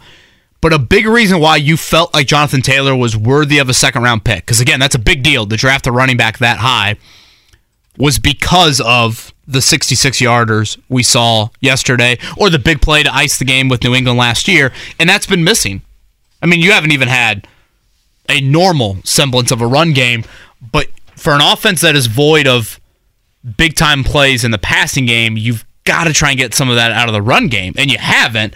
But yesterday, uh, of course, the Matt Ryan scramble, um, we all can laugh at, but that was a huge, huge play. Taylor turning that, you know, 10, 15 yard gain into 66 is something this offense has missed. Uh, this question from Jeff on Twitter. Hey, Jake, did you say that Sam cost the Colts those last two games? I'm not saying Sam Ehlinger specifically and entirely and exclusively cost him the two games, but he denied them the opportunity to win them. How's that? I feel like Ehlinger played better in that Washington game. And I know you were in Europe for that one. No, but, I, I, I, actually. I felt like I mean, Ehlinger I watched the played, whole game. He didn't like play terrible. Played he didn't better. play terrible, but uh, again, it just it was such an odd move, and I think I think you could see while uh, while I'm not saying that Sam Ehlinger is not liked and trusted and uh, or uh, excuse me, not liked and respected by his teammates, I think you could see from a lot of the players on the roster, like, wait a minute, what? Like that's a major move to go from a starter to an unproven third string quarterback who there was discussion during camp whether or not he would even make the roster. To make that move in the middle of the season, I think to a lot of the roster it just was like, wait, what are we doing? And it it just kind of put like a cog in the wheel. And then to go back to Matt Ryan, uh, which was going back to what they, in my opinion, never should have deviated from. And I know that Matt Ryan had turnover problems and wasn't playing well. Fine, but at the very least, Nick Foles would have been if they wanted to to truly show to the rest of the roster they were still invested for this season. That to me is where I would have gone. My wife's a big fan of the Dax Shepard podcast. I'm not sure if this is that man, but Dax joins us now, I think, to talk Colts offensive line. Good morning, Dax. Good morning. Here's to the Paul boys. Here's to our school. Here's to the place where good feelings rule. We will sing praises to our school. ODBU. Here's to you. Is that the Just DePauw fight song? Yeah, oh yeah, definitely. I, I No, was hold the- Dax. I was in on them from the very get go. Oh, I, I don't knew. let Jake I mean, you knew that was going to be the case, right? I mean, that, that was GCB's, Marvin's. I love my, my. I got family in Cloverdale, which is over in that area. I was all about it, man. Hey man, look, I've I've been I've been uh, pushing the pop. My son is 18 years old. He's about to um, graduate from North Central High School. Your our Panthers. mater, by the way. Um, and uh, I, I've been pushing DePauw for 18 years, and the re- big reason why he's going to DePauw is because of the GCBs. I'm telling you, it, it, Hell yeah, Dex. It's- Hell yeah. It, it, it's a big draw. Hey, uh, by the way, uh, Jake, I'm glad you landed on your feet, man. I was the guy that came up to you last year when you uh, were um, inducted into the Wall of Fame, saying that you needed to get a job uh, more than somebody else that was already on the uh, on the on on the radio. So, Well, I uh, appreciate don't know that, man. I appreciate that. um, I think something that you guys you guys kind of beat me to the punch. Um, we you can't emphasize the importance of the play of the offensive line yesterday. Uh, I mean, it, it. I'm an old defensive lineman, and I'm telling you, it starts in the trenches, um, and that goes for any any team. I think uh, they probably would have been better off if they had just brought Jeff Saturday in for the offensive line instead of getting rid of Frank Reich. Um, I think that's been really the big problem all along since since what last Christmas. Um, they haven't opened up holes. They and that's led to a lot of lethargy uh, on the offensive line. So um, I, I would like to see uh, some changes go down uh, in the coaching staff with the offensive line because I think that's exactly where they've lost a lot of uh, a lot of juice, if you will. It's the root of everything. I- I- It's the root of everything, Dax. Shout out to your DePauw Tigers on that win, 49-14. Thank you for the call. I would say something that also stands out to me, Jake, about the O-line yesterday. Remember the Jacksonville game? When you had the 38 points offensively, by far the best offensive performance of the year. The O-line, you know, did a great job. You use the no huddle. You use the quick rhythm for that game. That can kind of mask some of your offensive line deficiencies. You didn't use that yesterday. You didn't go with this crazy no huddle up tempo to try and you know, mask again some of your offensive line issues. Yes, the Raiders D line does struggle, but what you said was, hey, we're going to keep a few more guys in the block a little bit longer. We're going to make sure that we're sound in protection. It might take a, a, a guy or guy or two uh, you know, out of the route tree for Matt Ryan, but we feel like if we give Matt Ryan enough time, he will eventually find guys. So I think that's another kind of wrinkle to the offensive line of you didn't feel like you had to just run to the no huddle to try and escape things or like that's always got to be where you where you go um, for an alternative game plan. You pretty much just lined up and blocked very well, and that gave Matt Ryan plenty of time to operate. And I really didn't think Ryan had many turnover type plays. Really, I, not even many balls that were you know close to being picked off. They the most interesting thing to me after the game said by Jeff Saturday was, you know, when he basically said, like, look, we just needed to simplify things. And I, I think actually Jim Irsay really, you know, to Charlie Clifford yesterday, really expanded on that by saying sometimes to get things right, you have to, to your point, what you were just saying, Kevin, You've, you've got to alleviate all of the extraneous and just get down to your core, right? And like, let's do, let's just get back to making sure we can do our core, and then we'll worry about everything else. And, and that's, they did that and they did it well. And I, I mean, it was, it was really cool to see Jeff Saturday hopping around and high fiving guys and running. There was just an energy to it. No, no doubt about it. And I don't know anybody that dislikes him, right? I'm not saying anybody dislikes Frank Reich or dislikes Chuck Pagano or dislikes Bruce Arians or dislikes, but in the case of Saturday, other than like old crusty former coaches that like the coaching carousel of the same retread over and over and are irritated when their boys club gets broken up. I don't know anybody that dislikes him. So it was super cool to see him win. You know, I feel like when you praise his leadership style, Jake, it comes off as demeaning Frank Reich's leadership style. And I, I wish there was a way that I could kind of get around that, but I guess the reality is you just kind of have to call it like you see it. But I think Joe Reitz mentioned it to us earlier. I just think guys in the NFL locker room gravitate more towards the the Saturday leadership style. Um, and I think that style is needed too, Jake, because I worry about the in house leadership within that locker room. I think if you ask people in the Manning Saturday era, Saturday being one of them, the reason why they could have a head coach with a temperament like a Dungy or a Caldwell is because guys inside that locker room got on each other's ass. Right. I, I don't know if you have that over on West 56th Street to the level that is necessary or who do you think is the guy in that locker room on the roster that is most likely to get in somebody's face and be like look man you got to carry your weight. Nelson? Leonard? Is Leonard that guy or is Leonard more of a Leonard guy? Yeah I mean but again it's a little bit out of character for Nelson as being just a big time public speaker for Leonard. It's hard to do it as you know bad as it might sound when you're when you're not on the field right now. Right. So I, I think that kind of holds you back.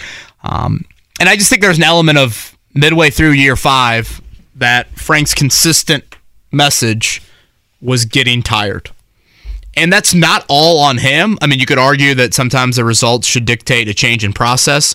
I, I, I am a believer in that, and clearly the results were continuing down a path that was not acceptable in urgency in games, coming off the, you know, getting out of the gate faster, not to start seasons, but to start games as well this year. Um, but yeah, to Dax's point, the offensive line, huge. They had I, it was it literally looked like a completely different team at times in terms of the way that they were protecting and the way that they were springing guys free. Uh, Dennis joins us. Dennis, what's up on a Colts win Monday? maybe they'll get my maybe they'll get my name right eventually. My name is Billy from Tyler, Texas. Um, now, why does it say Dennis right here, Mark? I have you're, no I, idea. Dennis, dude. twice. Dennis, you're buzzing, or Mark, you're buzzing me. You're the one that wrote no, Dennis. I'm buzzing in here. myself. Sorry, that sounded bad. Billy from Earl Campbell's hometown, the Tyler Rose. Billy, what's up? Hey guys, I don't know how much how many Cole fans heard this, but Jeff Saturday had an interview Friday where he plainly said that it was Friday in practice when he decided to use Matt Ryan. That Matt Ryan had felt better, and he said that's who I'm going to go with. I don't necessarily think he was preconceived. I, I mean, I think Irsay was going to let him do what he wanted to do. Uh, personally, I'm glad Reich's gone. I, th- I think your team always plays with the attitude of your coach, and Reich just, or I don't think Reich had the team. I think Jeff Saturday uh, came in with the, with a physical attitude. I think the offensive line played better, but they could sure play a lot better. But I don't want Nick Foles anywhere near the offense. Nick Foles has had one good year, as all he's ever had with the Eagles. But I got news for you: with the Eagles coming up, we're to find out. Thank you, guys. Good points. Was it Billy or Dilly? I don't know, but you could tell he's from Tyler, Texas. That's what I'm saying. That's what I heard. I just stared at Damn. Mark and he just shrugged his shoulders. Well, how, how do you how do you get Dennis out of that? Well, Whether because he had a little bit of static on his phone. I said, Kevin and Query, what's your name? Dennis. All right, sound like Dennis to me. So Dennis, what do you want to talk about? And he said the Colts. I said, okay, hang in there. so you confirmed. I that it's confirmed it twice, and he said Dennis. Um, Okay, well, and then you buzzed me because I no, said I what buzzed you wrote myself. That was me buzzing myself. down. Ah, sure. just to go over that quarterback- That the first time that's happened? No. Okay. When my maybe my single days. Just to go over that quarterback timeline again. what? Last Monday night, Jeff Saturday says Sam Ehlinger will be the starter. Matt Ryan does not practice on Wednesday. Matt Ryan gets out there for practice on Thursday. I had heard some whispers that Matt Ryan was taking first team reps right away, like on Thursday. Friday's practice unfolds. Ryan again practices, comes in the media room, Jeff Saturday afterwards, and he was super non committal in addressing the quarterback situation. And he went out of his way, Jake, I thought several times to praise Matt Ryan. And then based off what he saw out of Matt Ryan in practice, based off how he's throwing it, his presence, etc. Um, and then he said yesterday after the game that basically he made the final decision Friday afternoon after practice to go with Matt Ryan. Can the question is this? Kind of a moot point, I realize. But did Frank Reich would Frank Reich have had the ability to make that same decision? Would he have had the clearance to make that same decision? I say no. Mm-hmm. And to me, that's what is the most encouraging for Colts fans is that you have a head coach right now who at least at this moment. Now that's not to say that it is it holds for forever, but for right now it appears as though there is a head coach that the owner respects enough to allow autonomy of the head coaching decisions. Is there any element, Jake, of you saying why aren't the Colts giving Sam Ehlinger more of an evaluation? No. You're totally on board with the short term. Let's see more out of Matt Ryan. And is there a slippery slope that if Matt Ryan looks decent to end the season, then he's your quarterback again in 2023, and you're doing the same song and dance next year? Understood and fair questions. Um, maybe at this point, here's the thing. Maybe at this point, but it's only because my question simply is why did they go? I, I, don't have a problem with the Ehlinger experiment or evaluation or whatever else, but they did it while things were still somewhat in play. I know Matt Ryan wasn't playing well, but you're three, three, and one. You win if you win those games and then you still make this move and you bring Matt Ryan back in and whatever, or, or if you know what I mean, if you had gone with Matt Ryan and you win those games, maybe Frank Reich's still here. I don't know, but you know, then you're six five and one.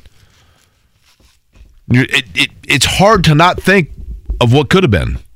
Now, again, Matt Ryan missed time due to that right shoulder injury. But they said in that had nothing to do with the with pulling him. Correct. I'm just going by their words. Yeah. Um, we'll continue to take your calls. Again, our fan tweets of the game. We still need to get to that. Let's do a morning check down.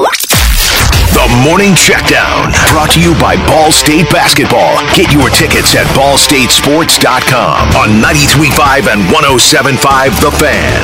Actually, begin with the NBA. Pacers off until Wednesday. They will be in Charlotte. Then on Friday this week, they're in Houston before they come back, and it's four straight at home next week. That would be Orlando, Orlando, Minnesota, and Brooklyn before a long road trip for the Blue and Gold, who stands at six and six after their Saturday win over Toronto 118-104. Uh, college football from this weekend. How about the Purdue Boilermakers? They go into Champaign, knock off Illinois, a much, much needed victory, and keeps their Big Ten West hopes alive. So, this is what Purdue needs the final two weeks of the season. They need to beat Northwestern and beat Indiana. And they need Iowa to lose one of two games. Iowa's got Minnesota and Nebraska. If that happens, Purdue 2 0, Iowa goes 1 and 1, you will have the Purdue Boilermakers here at Lucas Oil Stadium first week of December for the Big Ten Championship. Which would be cool, right? Really Very cool. Uh, other college football results, by the way, from over the course of the weekend. Of course, Indiana, we don't even need to talk about. But Indianapolis over Truman, 28-14. Trine over Kalamazoo, 42-19. It was DePauw, ring ring, taking the Monon Bell, 49-14. Toledo over Ball State, 28-21. Notre Dame over Navy. Indiana State, Valpo, Drake, Anderson, Hanover, and Mount St. Joseph's. Uh, they were all winners. Mount St. Joseph's beat Rose-Hulman. Let me talk a little bit about IU, how Vegas isn't wrong. They had that point spread, and 41 was the spread, right? That's what it started out. I mean, I think it dipped down to like They 39 and a half. I don't watching Dexter Williams. I don't know why he wasn't playing earlier. He gives them at least some juice and some life for the quarterback position. He needs to start the final two weeks of the year. Uh, anything else stand out to you guys? Week ten, uh, Vikings Bills was an incredible game. That game was awesome. Uh, the Titans beat the Broncos, true Titans fashion. You're like, oh, why aren't they showing any highlights of a Tennessee game? Well, it was kind of boring, but they just do what they do. 17-10, so they're now six and three on the year. Uh, Packers Cowboys is a crazy one. That was a crazy one. Bucks need to play in Germany the rest of the season. I think that's how they win. Apparently, they got to go to Germany to get the offense going. I felt bad for Bears fans because they wasted a really good day from Justin Fields, who had moments where he looked really, really good. See Mark's happy. Mm-hmm. I, I mean, the whole point of 2022 wasn't wins; it was development. Can Justin Fields develop into the franchise quarterback? I think we're seeing that these last three weeks. He's been sensational, and yes, you would like the wins to come with it. Those will come in time. Worst case scenario, now you lost a game by a point. Okay, Cairo Santos has been money for two years. He missed an extra point. There's a phantom hands to the face penalty that took away an interception. But now you're three and seven. You boosted your draft stock in a uh, draft class that you don't need a quarterback in, and maybe you can you know trade down and get some get some nice stock there from some team that would like to get a quarterback. Speaking of franchise quarterbacks, uh, Tua looks like that for Miami. They're now seven and three. He becomes the first quarterback in NFL history with a rating of 135 or higher in three consecutive games. They're seven and three. How about the Giants at seven and two? Like no one talks about the New York Football Giants. Saquon Barkley, 152 and a touch yesterday. Colts will see them on New Year's Day in New York. Uh, Commanders got a chance tonight, or the Eagles go nine and oh? zero. Eagles are going to come here and then lose. Is it weird that I kind of think the Commanders could pull it off just because Taylor Heinicke's kind of like he's hit and miss every week? Plucky. Would you Yeah. say he's plucky? I agree. I, I'm curious to see how It's that a nine will- and a half point spread. I wouldn't. I wouldn't touch that necessarily. that will unfold tonight. Uh, Butler at Penn State. Gavitt games this week. So for college basketball, you've got Butler, Penn State, Purdue, Marquette tomorrow, and Indiana is at Xavier on Friday. Again, we'll t- continue to take your calls and uh, give out our fan tweets. Whether it's audiobooks or all-time greatest hits, long live listening to your favorites. Learn more about Kisqali Ribociclib 200 milligrams at kisqali.com and talk to your doctor to see if Kisqali is right for you. Post game headlines. All right, time for our fan tweets of the game. As always, Mark Dykton, you know, pretty close to that final gun sends out a tweet wanting in five words or less, how would you describe the Colts performance that you just witnessed?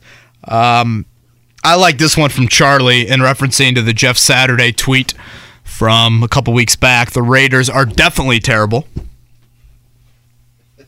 Uh, this one from Sam and a play on words to the sitcoms with Parks Frazier as the play caller. Parks and Rec McDaniels. Rec spelled W R E C K. It's not bad. You guys have any that you like? this one's good. Colts get Josh McDaniels fired. there were a lot of those. There were a lot of those and a lot of Bill Cowher shots. We're not finished, bro. yeah. Saturday loves the word bro, doesn't he? Aaron said we have Jeff Saturday. Craig said in your face, Bill Cowher. Alex Golden said, frankly, Saturdays better on Sunday. Joel, old McDaniel's, old McDaniel's lost the farm. Mm-hmm. Again- Ashley, of course, said this one for Mr. Gilmore. I mean, this one to me just sums up everything from Aaron. Competent offensive line wins games. I think they're better than competent, but yeah, I, I would, I would agree with that. This from Donald. Unqualified coach is undefeated. A lot of this is for Mr. Gilmore's for sure, right? Boy, I think I just thought the Bobby Okereke play was it's big play. You don't even get to fourth down, obviously, if Okereke doesn't make that play.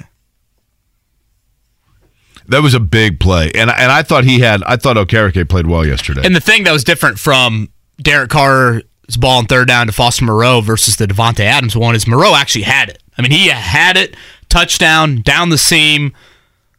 If he just controls possession of that, that's a touchdown with what, 50 some seconds to go. And now you're to have to drive the length of the field, and we'll see how Ch- Chase McLaughlin responds to that miss. Bobby Okereke knocks that ball away, and that sets up the fourth down. And on the fourth down, Gus Bradley brought the house. I think you see the Jeff Saturday reference to it in the post-game locker room. Gus Bradley brought everybody. Man coverage across the board. And Stephon Gilmore, very similar to the Denver game. Great coverage and position to make a play. How many snaps did Matt Pryor get yesterday? Uh, Un, right? Just the one for when Braden Smith was out. Yeah, Will Fries at right guard. I thought Will Fries. I thought he brought a little nastiness. He was playing through the whistle a few times. The reason I ask is because, and I'll just simply say this the one time. Yesterday represented a day where the player that probably fair or not, at least on the offensive line, is most tabulated or associated with a Chris Ballard decision that he was going to stand by, got one snap.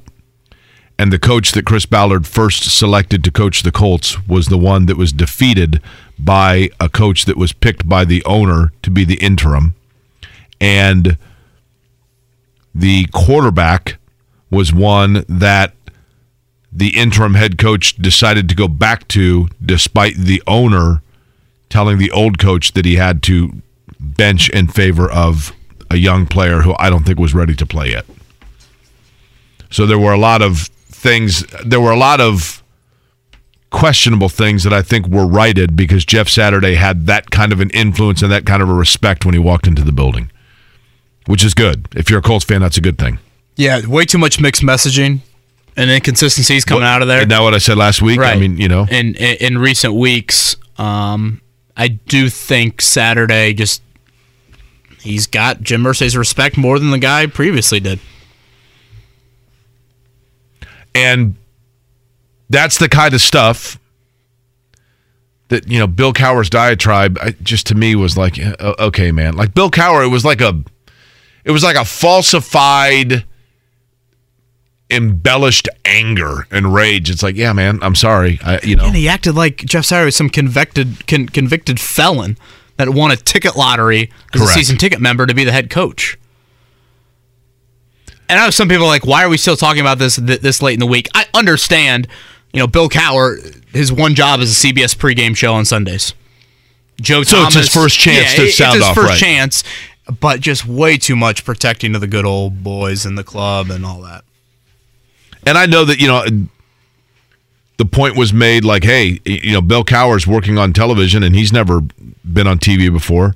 I think it's a fair point. It is indeed kind of apples to oranges because he's not paid for, clearly, he's not paid for his command of the language or smooth nature to segue on television. He's paid that he's paid because he understandably earned the right to be able to opine and break down the game of football. But there's just the NFL coaches is such a stale, tired, rotating, same retread good old boys club. It's got to be the greatest job ever, right? You get into that, it's like, well, you're here for life. Don't screw it up too bad, and you're here for life. I mean, go, you can go eight and eight every year. Cool. Just keep retreading. And sorry that the Colts went against that grain to bring in a guy that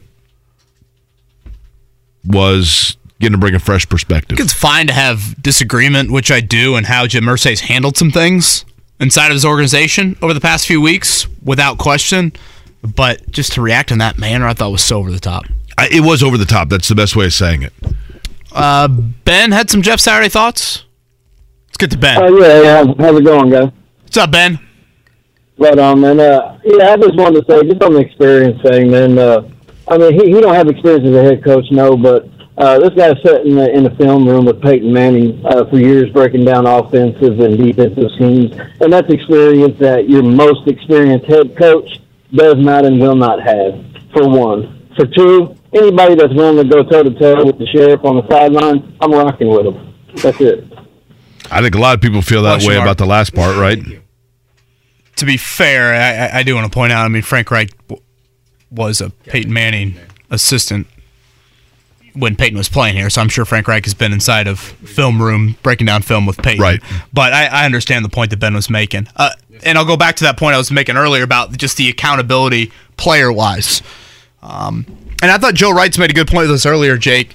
It's something that we've talked about. Anytime you have an ex player sliding into that coach role, when you have a guy like Jeff Saturday's resume, who was an undrafted free agent, at one point it looked like his NFL career would never happen. I mean, he was wasn't he working like at a paint store when the Colts called him? I, you know, I've heard paint store and I've heard gas station. I think it was a paint store, wasn't it? I thought it was. Um, and then his rise to become a player that had those moments with Peyton Manning and earned the respect of one of the all-time greats, and then developed it into a, you know, Hall of Fame caliber type of career. And I think even that stop in Green Bay, I know he didn't he didn't like that stop at all in Green Bay to end his career, but that you are seeing a different side of it. You're seeing Aaron Rodgers and Mike McCarthy and a little bit of a different side of it. Um, I think all of that helps once players last Wednesday heard from him of like, hey, I'll be transparent. I've got to earn your trust. Um, I think once they realize the Saturday story, because maybe it's not as obvious to them as it is to us, considering we, we know him and have known him for a lot longer, that's only going to help him inside that locker room. Kev, this quote from Zak Keefer from Quenton Nelson regarding Matt Ryan. Quote, an absolute pro since he walked in the building. The way he handled Sam coming in and being named the starter was unbelievable. It was the biggest man move I've ever seen. I remember I was in the training room and I see him talking to Sam after a game, and then I got done getting treatment, and he's still talking to him. And then I go lift, he's still talking to him, trying to help him as much as he can. We want to block our best for a guy like that. End quote. What do you take from that quote? And is it the same thing I take from it? Um, well, I I don't. Are you reading something into it like Sam Ehlinger related? No, no, not a knock on Sam Ehlinger at all. That's Quenton Nelson saying, "That's our guy." We don't feel like he should have been benched. Correct. Yeah. And and we're going to go out there now that he's maybe they took for granted Matt Ryan and then once Matt Ryan wasn't there, maybe this is the brilliance of the move. I don't know. But Matt Ryan's now back under center and that offensive line said, "You know what? We're not going to let this happen to him again. Let's go." I think that and the combination of Saturday, again, having that direct now voice, the accountability for that group, going with Bernhard Raimann, going with Will Fries, you know, making two commitments there. And I thought Parks Frazier helped out that unit. There were several times where I noticed it was a we are Maxx Crosby needs to be chipped on this play. We got to make sure that him or Chandler Jones does not wreck the game. And Crosby did have the big play on third and one. I put more of that on Ryan on that sack. But the Colts stayed away from giving the Raiders those chances. Keke Coutee put the ball on the ground. That was a huge play. But I felt like once the Colts got up 10 nothing, I'm like, the only way the Raiders come back and win this game is if the Colts make the catastrophic sort of errors that they've made all season long. Um, and one of them, honestly, was the Michael Pittman fumble. And they and they called that a fumble, right? On the field. They didn't they did not go back and call that incomplete, right? Correct. Um, so the Raiders tried to scoop it up, could not do it, and Pittman got back on it. Yeah. And Saturday won his first challenge, didn't he? He did. Jeff Saturday won his first challenge. Chuck Pagano was the one that was always wasn't he like didn't he have like an 0 for 16 streak at one point on challenges? Well, Bruce Arians, when he became the interim, he just thought you could throw the red flag whenever. And I think he got a couple of unsportsmanlike penalties for being like, dude, you can't just do that and like stop play. He's like, hey, I just wanted to get your guys' attention. you mind coming over here? No, I don't. I don't want to challenge that. I just wanted to chat about some things. The, the one, the only nitpick I have, and again, this is a little bit late in the game, and it ended up not mattering.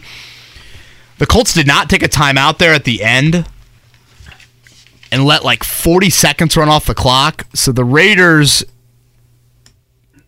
basically instead of getting the goal getting the ball back potentially with like a minute 20 to go, they would have gotten the ball back with like 45 seconds to go.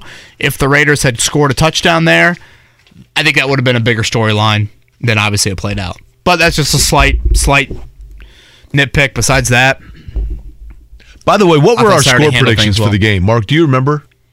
Uh, I had 20 to I had 19 to 9 or 20 to 9. And you said Raiders. who would win? Okay. I said I said the Raiders. I had them at twenty six to fourteen, I believe. I would have liked to redo had I known Matt Ryan was going to Well, be yeah, the that's the starter. thing. We gave our predictions before we knew if Jonathan Taylor Well, was that's- for going to play. yeah, or that's- Matt Ryan. well, that- uh, for me, it was more of a Sam Ehlinger versus. I felt like they Matt could Ryan get thing. like kind of that. You you see that a lot, right? When teams make a coaching change. Well, Carolina had it get- earlier this year. Yeah, they get energy, and it, it you know, a lot of times doesn't last forever. So but- Jake, you had 17 to 13 for your pick. Uh, Kevin had 20 to 9 Raiders, and I had 26 14. But th- again, that was when we thought Ehlinger was going to be the right, quarterback. exactly. Yeah, there's a lot of unknowns when we made our predictions. All right, we'll do it one final time here. Kevin and Query on a Victory Monday. You say we got Tony Dungy tomorrow, Mark? Yes, sir. 8:30. Nice.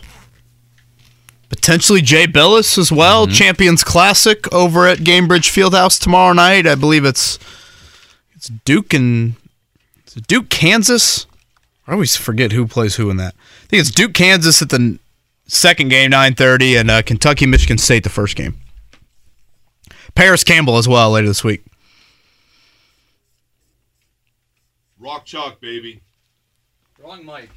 Sorry.